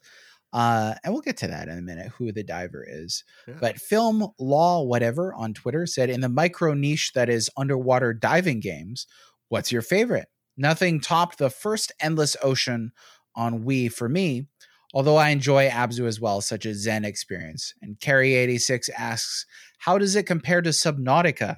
So a question I put forth to people was, uh, you know, name and uh, a game that takes place completely underwater, and there's some cheating going on. Yep. Okay, because I do not not to call people out, but uh, here I go. Um, what is it? One of my people I love interacting with. Where is he at? There he is. Uh, Cactus. Uh, Cactus Core on Twitter asked, "Is Bioshock cheating?" So he knew. you knew. It asked Yeah. me. Yeah. The whole game takes underwater. It takes place underwater in that it's in an underwater setting, but the character itself isn't actually underwater. So does that count or not, Bill? Um. Wow, that's a very good question. I would say no, and here's why. Um, the reason it doesn't count because if you squint at it, you're it doesn't being underwater, with the exception of a few sections that are kind of scripted sections in Bioshock, where a pipe bursts or a, a tube bursts and water floods in. Um, being underwater does not affect your range of motion or or your um, your abilities to to combat. It really all it is is a setting as opposed to something you need to really interact with. Whereas in Abzu, you need to swim. That is what you do in that game. And it's not like you're walking around on the floor of the, you know, on the on the on the beat, you know, on the floor of the sea. Like you have to swim to engage in it. So I would say Bioshock is not an underwater game, even though the setting is underwater. Um, okay, yeah, that's that's that's off the top of my head, and I probably I could be convinced otherwise but uh because uh, that game structurally from a from a mechanics point of view could be above ground below ground in a cave in a sewer in a subway like you're still just walking around with the gun shooting things. And that makes me sound very um very reductive of a game i love. So please don't take it as that because i adore bioshock. It might be my favorite video game series with the exception of infinite. But um yeah i don't know. I don't think i would. Yeah. And ABXY and I got into it based off of that Bioshock question. Um, and I, you know, he's like the character is underwater the same as a submarine officer is underwater when submersed. And I said the submarine is submersed underwater, but the officer isn't, or he'd drown. It's like the difference right. between flying in an airplane and skydiving out of one. Uh, and he's like, so if you're in a rocket ship, you haven't been in space. And I asked, am I in outer space because Earth is? I've already been in space since I live on this planet, which is in space. So the wow. I feel like sometimes language just doesn't have enough specificity yeah, to serve no, it, a conversation yeah. like that. I mean, in English, English is a very g- general language. You know, we encapsulate lots of different words into one word. Like if you study like the Bible, for instance, I think it's five or six. Oh, excuse me. I think it's five or six words for love in, right, like, right, right, in yeah. Hebrew. We have one. You know, to yeah. describe all the love ever yeah, is Greek, or ever was. Or Greek rather. Yeah, the you. Greek, the Greek language. Yeah, there's there's quite a few. And I, I want to say I discovered one because people are always like, oh, there's five, and I was like, ah, Xenia. There's Xenia in there, which is uh, love of strangers, hospitality. Oh, okay. Um, I didn't know that one. Okay, I wasn't yeah, the 5 don't, they don't ever talk about Xenia huh. for some reason. Poor I don't Xenia. know, but it Poor Xenia. but it plays into um, a, a, recurring folkloric idea, the idea of a stranger visiting mm-hmm. uh, your your home, and it ends up being somebody important, like an angel or a fairy or god or something like that. That's cool. And so you're sort of tested on your love for strangers. Um, anyway, oh, coming back to uh, yeah, oops, to Abzu, bringing it back, bringing it back, bringing it back, reeling in. Uh, Abzu, yeah, there's a lot of games that take place underwater. I can't think of many. Um, is probably my favorite. Um, Song of the Sea was good. Mm-hmm. Um, I love In the Hunt, uh, an arcade uh, submersible shooter. Would you? What about you? Would you? Would you consider Ecco the Dolphin?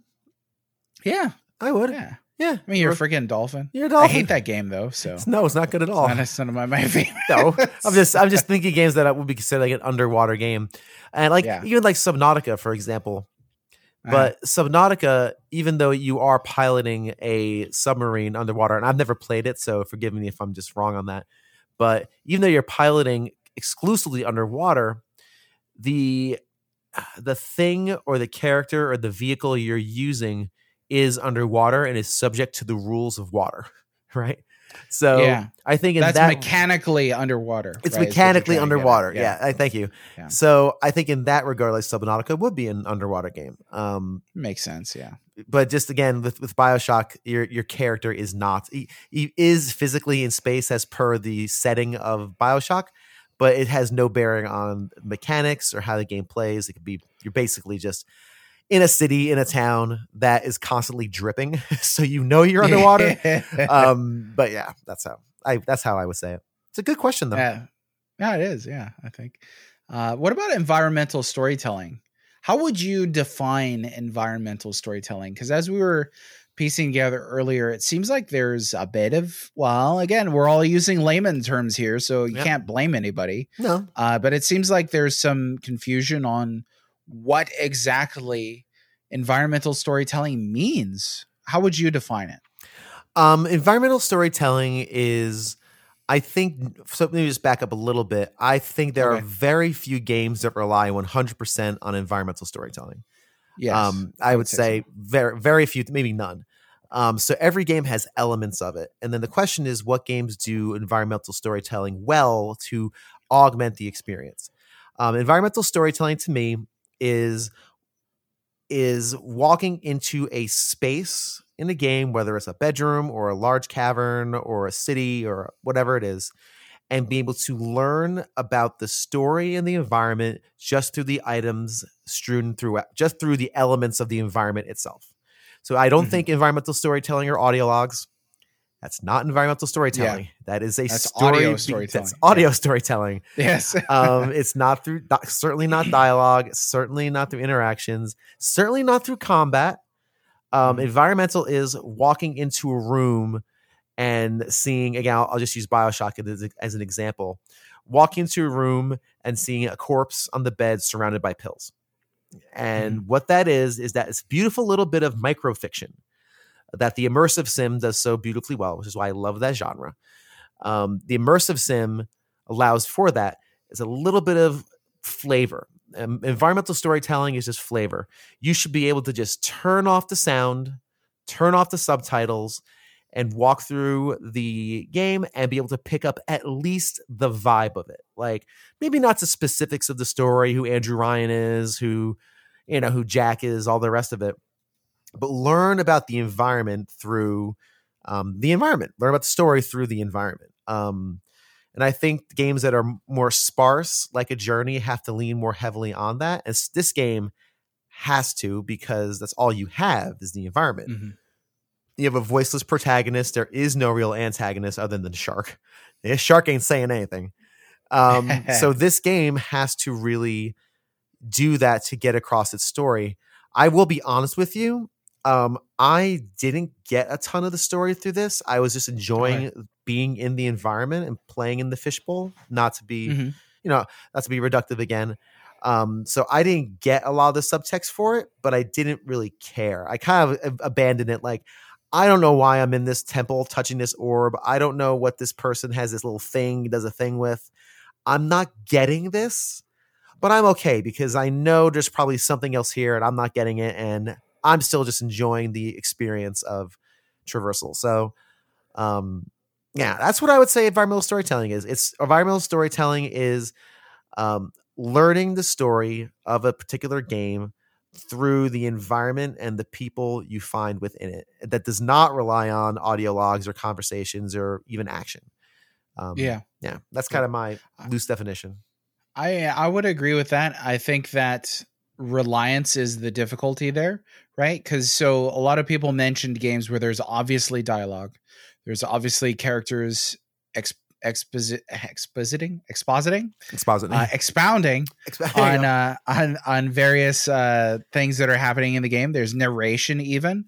Um, one thing that's really kind of become a thing that I'm sort of on the fence about in games is you picking up little items that have uh, like miniature Wikipedia articles attached to them. So it's Oh, like yeah, in the middle of a dungeon, you have to stop and read like three paragraphs. Mhm. I don't Yeah. know that that's effective storytelling, never mind actually environmental storytelling. But I think it's it's as it sounds, it's storytelling through the environment. You you picked out some great examples in Abzu. I think Abzu is a game that does rely heavily on environmental storytelling because you could see that by the absence of other forms of direct communication. And so there are rooms that you swim through which will have mosaics uh, depicting things that happened in the past, and we'll get to that here in a bit. Um, as far as how to interpret and you know what is the meaning of Abzu, um, but I think that yeah, this game Journey, uh, a game like Flower, um, conveys its meaning primarily through its setting, through its its passive environment. Um, it's a beautiful thing when it's done well. Um, a lot of people will cite Metroid, but again, there are a lot of great examples that were listed here. Um, and also, uh, friend of ours online, the salt is unreal. Said probably the serene atmosphere was something that he loved most. Loved the environment. Felt like taking a nice, relaxing dive, and it certainly does. Yeah. I- this Yeah, game is all yeah. about atmosphere. Mhm. Um, but as far as best examples of environmental storytelling, um, Elden Ring, Fallout, Axiom Verge, Hollow Knight, Left 4 Dead, Breath of the Wild, Dark Souls, Shadow of the Colossus, Outer Wilds, No Man's Sky, Skyrim, Silent Hill, Horizon Zero Dawn, Portal, Gris, Flower, and Myst were all mentioned among many others. And a couple of those, you know, based on what we just discussed, a couple of those I think rely on environmental storytelling less Mhm. than others because they've got things like dialogue and text and item descriptions and lore descriptions and exposition. Um, the game that I mentioned was Another World, um, also known as Out of This World, which Yep. barely has any any text or dialogue in it at all. Another So, one, another one I, I would probably include in there uh, is like Hyper Light Drifter. Yeah, yeah, might, yeah. might might be in there. Those are all pretty good examples. Everything uh, I would say different degrees. Like even Yes. Fallout, um, as much as I adore the Fallout series, um, Mhm. it does it has elements of um, environmental storytelling. Again, like this little the little microfiction that you can Mm-hmm. walk into a room, this broken down room, and you see like a bunch of computers in there. It's like okay, clearly this was an office building at some point. Now, no one told you it's an office building, but based on what you know of the world, of the world we live in, that's an office building. Cool. Oh wow, there were people who was working here. Oh wow, this computer, they were in the middle of an email and then they got nuked. You know, like all those kind of really cool, again, environmental stuff is all the flavor. But you get games like like this game and, and Journey, um, and they Flower probably for a good example. Those games require it, you know, where a lot of these Yeah. games, Hollow Knight has has some really good um environmental storytelling but you're also getting the story through text and like you were saying Right. so all these games here have some really good examples of it but um i wouldn't say completely lean on it Right, right, right. Yeah, two degrees makes a lot of sense for sure. yeah it's it's the it's the spring it's the salt sprinkle you know it's just the it's the uh sprinkles on the cake right if fallout didn't have ex- um, environmental storytelling or if bioshock didn't have that it would be a lesser experience but it would still be a, a fine experience without it it's just that stuff that makes it special as opposed to just you know a game Yeah, definitely. Um, okay, and here as we move towards a close, uh, symbology again, the the thing that maybe interested me the most in playing a game that's named after a Babylonian deity uh, and a Sumerian cosmic concept. So there's a lot going on here, a mixture of different ideas. Uh, I would be interested in hearing what is what is your view, Bill, on like what happened, uh, what happened in in this uh, in this in this world, and like what does it mean?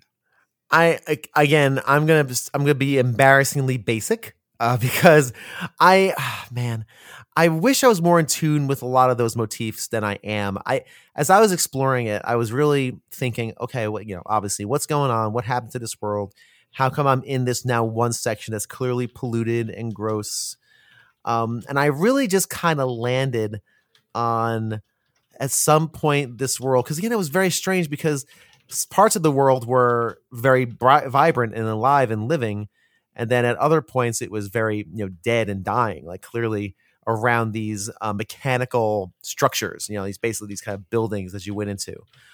Um honestly none of it made a ton of sense to me. I'm, that's just I'm, i apologize i wish i had better thoughts on it. Um it just seemed to me like a a hero going through this uh through this world and as you move on you realize that you're you're piloting a robot. You're piloting an actual uh, a robot. That's which is why Mhm. you can't get hurt. You can't really die from the explosions and things like that. But um i just saw it as a as a mission to um purge these areas from whatever poison was seeping through them. Um there were again there was no real conflict getting there but i guess that wasn't really the point I did not get Yeah. the idea of the temples and all that, and the little globe of light that comes from the creature. Um, I wish I could be more specific. So I just kind of took it at face value. I guess that's the best way I could describe it as this kind of adventure as our robot friend progressed toward the end game. Um, there was more and more obstacles in its way. Um, I definitely enjoyed the um, the relationship between him and the shark. I thought that was Mhm. really interesting and good. Uh, towards the end of the game, um, the shark sacrifices uh, him or herself to to let you escape, you know, or let you um, yeah, basically escape. It's a really sad scene when the shark passes. His like eyes Yes. roll back in his head. Like, wow, Yeah. that was really tough. Um, so I kind of appreciate it as just kind of going through this very strange journey and not thinking too much about it. And I think that might be to the game's credit, where the game doesn't require you to think that much of it. Because I certainly didn't, and I, I'm reading through a lot of your notes here. I'm like, wow, I didn't catch any of those, and I'm fascinated, and I really want to hear what Brett has to say about them. But for but me, here's was- the thing. yeah, go ahead. No, I was just gonna say. Here's the thing, though. Uh, I don't think you need to feel pressured to get all that on a first playthrough. Like I Mm, played through this game a bunch of times, and I'm gonna Oh, tell you, fair. like almost Okay. all this stuff did not leap out at me. Even though, like my background in education is in comparative religion and theology, but like I didn't figure out this whole game, and I don't think I've figured it out entirely. But I did not figure out this entire game on the first playthrough. I just don't think this game is designed for that. Like you said, Yeah, that's fair. Again, I, I kind of took it at more face value, just enjoying this kind Yeah. of just this journey and seeing where this character ends up, and being very, very happy on. I'm not going to say a basic level, but on a base level, which is not necessarily a bad thing. We, we sometimes use basic as a as a pejorative, but it doesn't have to be. Like I enjoyed watching the the gross waters around those little temples come to life, and I enjoyed watching the manta rays boom out of the water. and then I got to ride on an orca. That's amazing. I don't like the water. I like orcas though. Orcas are cool. They're thumbs up in my book. So just having that experience was was fun for me. So I again I, but it's very cool that these motifs are here. So I'd love to hear you um, chat about them a bit. Bifrost Bridge Studios is the creative architect behind the Gaia's Seed graphic novel universe, blending artificial intelligence, neurodiversity, and science fiction. Bifrost, a transmedia company, has now turned its focus towards Patreon, looking to beef up its crowdfunding campaign through digital and physical rewards, up to and including original custom retro gaming hardware.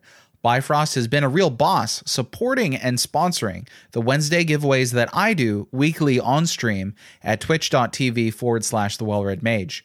If you're looking for more of that sweet, sweet gold, check out patreon.com forward slash Bifrost Bridge Studios. Link in the description. Okay, so let me know if any of this sounds completely off the wall. I did read up a little bit on it, but I feel like there's enough here to try to put things together. Again, they named the game after a specific thing Mhm. in myth in mythological history, so you can kind of do a little bit of light research on that. Um, so Abzu um, comes from uh, two sources: Sumerian and Babylonian. In Babylonian, it's a deity. Uh, it was the god of fresh water. Uh, for the Sumerians, Abzu was uh, this kind of primeval sea or cosmic ocean um, that represents, as far as I know, uh, even in other religions as well, even Christianity uh, and Judaism, uh, this kind of uh, pre-extant mass uh, or pre-extant matter, if not matter, pre-extant just space. Mhm. Um, so, like in Genesis, right, the Spirit of God hovered, brooded over the the waters, right, and so waters are there primarily a sort of primeval ocean. Um, and so that's Abzu, right? And Abzu is male. Hmm. Um, the counterpart of Abzu is Tiamat, which also appears in a lot of uh, Final Fantasies. Final Fantasy fans would know Tiamat as well. oh yeah. Ti- Tiamat as a counterpart for this god of fresh water. Uh, Tiamat is a goddess of salt water. A lot of the tracks in the soundtrack for Abzu are like in Latin. They're like they're like uh they're like the the the, the technical names for creatures like Architeuthis is in here, and that's like giant squid. Mhm. Um, Okay. But one of the latter tracks is their waters were mingled together, which this idea of these two creation deities in ancient religions, Abzu and Tiamat, uh, coming together to create life. And so, this idea of salt water and fresh water meeting and creating life. As you go through the game, what are you doing? You're creating life. Yeah, it's true. You reach these towers in which you go down into water underwater, and I'm like, why, Mhm. why is there water underwater? And Mhm. my kids ask me, they're watching today, like, Daddy, why is there water underwater? I'm like, just accept it. that's the way it is. yeah. there's, there's no explanation. Um, it could be possible that that, that kind of spiritual realm, realm, that water underwater is Abzu as as as space, that cosmic ocean, um, or representation of that. Uh, but as you go down into it, you pass on from yourself, the diver, into you know this blob, uh, this small sphere that looks like a, a nucleus or something like that, going Mhm. on into that, and then it springs out these spectral creatures, and there'll be you know whale sharks, manta rays, squid, whatever. Uh, I think the other ones are orcas. Yep. But then when you come back out of the tower, right, then life kind of explodes in that in that region. Um, so Tiamat, I think, is the diver. Um, here's another tip with that is when you start start the game, uh, I think the starting diver suit has an inverted triangle on the back, right, pointing down. Hmm. Uh, that appears to be, and I was trying to find where does this come from because I'd heard this before, and that's the thing. People put footnotes in your dang articles please is uh the inverted triangle is a symbol is a feminine symbol um i think it comes from christian mysticism with like uh the holy grail the idea of the chalice Mm. um being like a, like a cup again an inverted triangle Mhm. um a symbol of the womb as well Mhm. um so a feminine symbol that's on the back of the diver so i think the diver represents tiamat and i think the shark represents abzu represents that space but also the deity itself um and you kind of have their a counterpart really too. Now i mentioned this earlier uh you know i was thinking about it as i was playing through this game. Uh this is a family friendly podcast. What i'm about to say is not graphic or anything like that Mhm. but it's not necessarily something you would say at chuck e. Cheese. Uh, i think abzu is a sexual uh game. Hmm. i don't think it's a sexy game no. there's a difference Yes. video games don't often sort out that difference but No. No. yeah but i think it's a sexual game in that you've got a an entity representing the female and an, an entity representing the male uh coming together there at the end with this climactic choir music Mhm. called their waters were mingled together and there you're like piercing or penetrating a bunch of these inverted triangle shapes Mhm. right that are attached to each other my wife actually looked at one of them and she's like you know how like the the main triangle is attached to these smaller triangles that are kind of like floating up on the sides Mhm. she's like hey that kind of looks like a uterus and i was like ah, Wow. yeah Yeah. Huh. so there's that um which would totally it, that would totally jive with the myth itself um i think it would totally jive with the the naming of the song but it's done in uh, not a i mean you know sexual i think is in many circles is considered like a dirty thing a dirty word Right, you know it's taboo and you don't talk about it in mixed company and all that stuff. Um but i think abzu handles uh rather adult themes in very uh austere and respectful and elegant ways uh through its various motifs and themes and symbology in such a way that you're couldn't be less raunchy Yeah, It is, I- you know? So uh, another thing is once you beat the game, you get a second suit that uh, lets you speed through the water a little quicker with a Mhm. boost, uh, and that has a Nautilus spiral shell uh, at the bottom or uh, on the back of it in place of the triangular motif. Um, so you mentioned earlier the diver is a robot. It appears in one of the hieroglyphs that, and this is very much like what happened in Journey as well. Uh, so thematic parallels there, but the and a kind of energy source was discovered within the planet. I believe that to be Abzu.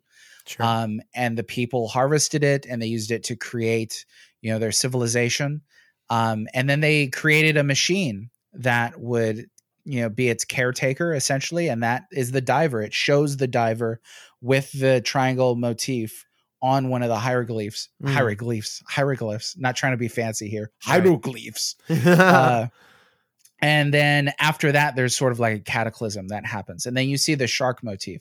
The shark seems to be a primeval guardian Mhm. of Abzu, whereas uh, the diver Tiamat seems to be a modern, uh, in their terms, a technological guardian for this thing. Uh, and that that affords the conflict that caused all of the the uh, misfortune that happened in in this universe. Um, but the idea of the spiral shell, right? Secular, repeating, Hmm. and ancient. And when you go to that under the water water for the first time, and there's this elegant spectral cathedral above it, there's a giant nautilus. And so I think it's this idea of of passing through these areas uh, as the diver and kind of going through, you know, seeing what has lived and what has died. Along with that motif is the seasons as well. Do- So you remember that bright orange, uh, very autumnal area Yeah. in Mhm. Abzu? Yep. Yeah. Mhm. a- After that, there's the abyssal plain where you go down to the very bottom of the ocean. It's very Yeah. bare. Mhm. But before that, there's a vibrant, very fruit like area. And then Yeah. before that, there's a Mhm. very green area. So I think, as well, as seasons, the cycle of birth and death, that would have been very much a part of ancient religion because they're like, okay, like what's happening? Is this winter ever going to end? And Right. life, of course, comes back. So um, I think that, yeah, Abzu is really about uh, birth, the cycle of life, and death. Uh, it's about um, restoring this this uh, balance of nature, if you like. I think it's less clear than in in Journey. Journey, it seems like they really want you to see this is what happened, but whereas you play as the wanderer in Journey that doesn't have a specific uh character or personality i think that the diver in abzu is very much uh an important character in the history of this universe. The one thing i can't figure out is at the start of the game when you're wading in this this you know just gentle kind of pool area with a sandy bottom uh if you look up into the sky there's a uh there's a what looks like a moon that's been shattered but the moon is triangular shaped it's like a pyramid and i have no idea what that means Hmm. at all at all so Well, well here, here I am just swimming through the ocean going, I like turtles. Look at the turtle. That's how that's I, that's how I absorb this game. But you know what? That's actually again, I think I mentioned it before you're talking. By the way, that's so fascinating and interesting. Like it really is. Um, especially with uh, Abzu and Tiamat. That's that's really cool and good. Um, I think you can experience this game on a number of levels. You don't Yes. need to catch all that iconography and mythology yes you can just swim through the ocean and look at turtles like I did evidently and Absolutely. and enjoy that experience. So um, I'm glad you found a lot of that because again, it a lot of that flavor just helps uh, build out the a story where I frankly I wasn't quite sure what was going on even till the end. I was like, oh, he's a robot and we're stopping these things from polluting the ocean and then the cool manta rays come out. I just keep on keeping on and I go into the jet stream and it's fun to go fast and yeah and again, it makes it sound like I was kind of not slack jawed staring at it, but it was uh, that was the experience I was enjoying, and I still enjoy that experience regardless. Yes. Like for example, I know people who've played um play Bioshock, right?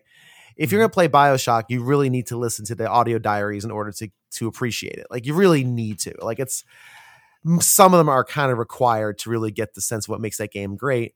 Um, which is fine for that kind of game, but in this game I didn't have to. It was nice to. It was nice. I'm glad I still had a nice experience and didn't catch all that. So Yeah, I mean, let me again, let me emphasize that I don't think you're supposed to stitch all that together on a first playthrough. Yeah, yeah, that's Um, fair. There, you just can't be that analytical, I think, on a first playthrough. Otherwise, you risk not enjoying the game. Sure. Perhaps, oh yeah. you're just gonna you're gonna be stopping so much.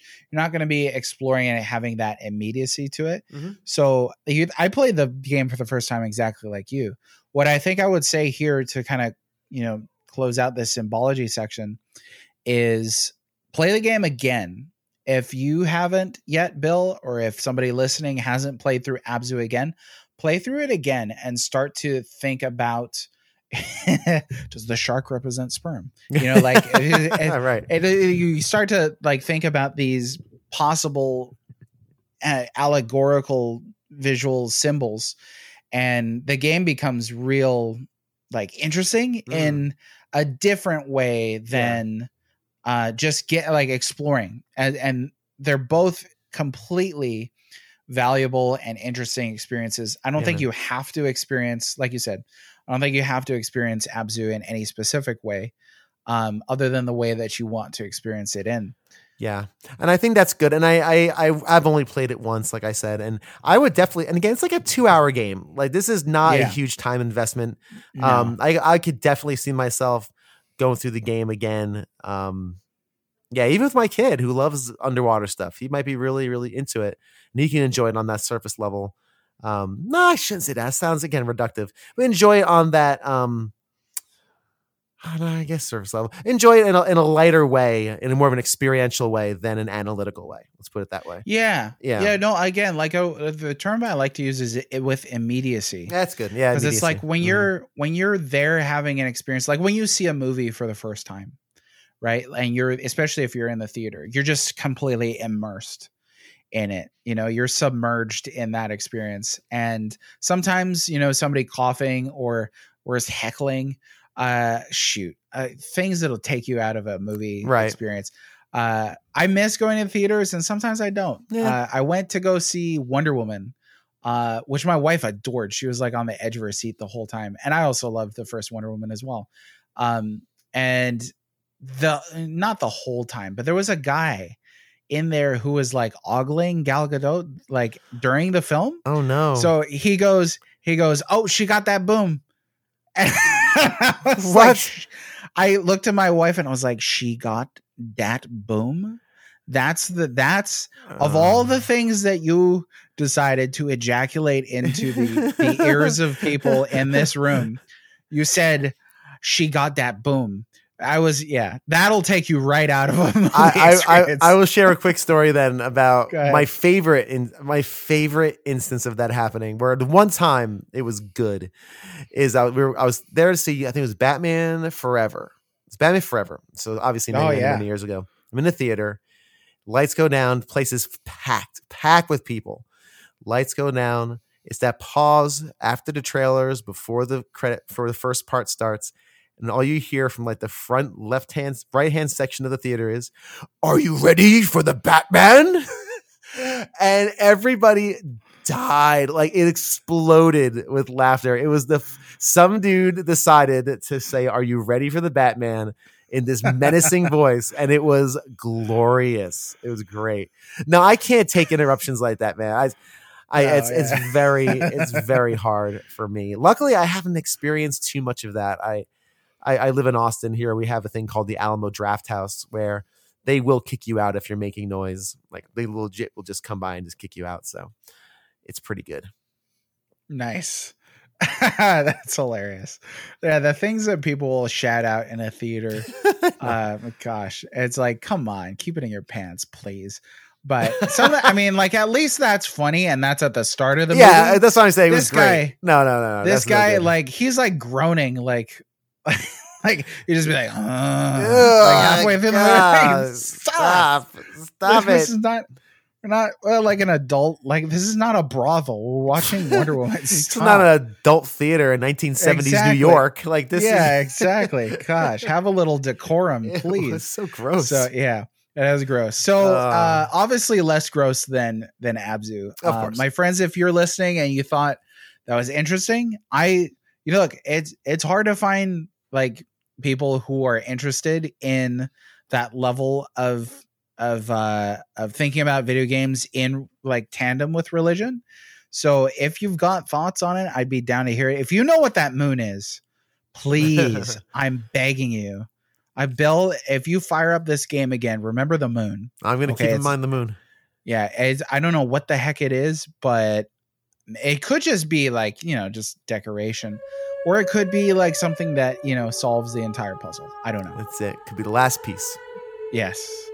But audience questions, if you'd like to ask a question or share a comment to get a mention on this show, like a bunch of these fine folks, then you'll need to keep an eye out on my Twitter at the Well-Red Mage, where I announce the topics for each MageCast episode in advance, or you can email me at the well-red Mage at gmail.com.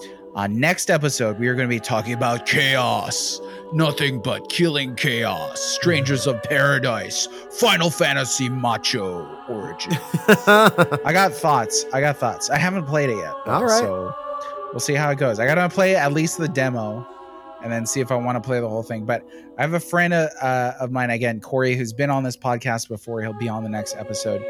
And uh, we have widely different perspectives on Strangers of Paradise. Interesting. Um, in, in like tonally more than uh and we'll definitely talk about maybe the worst kept secret in the entire history of video games.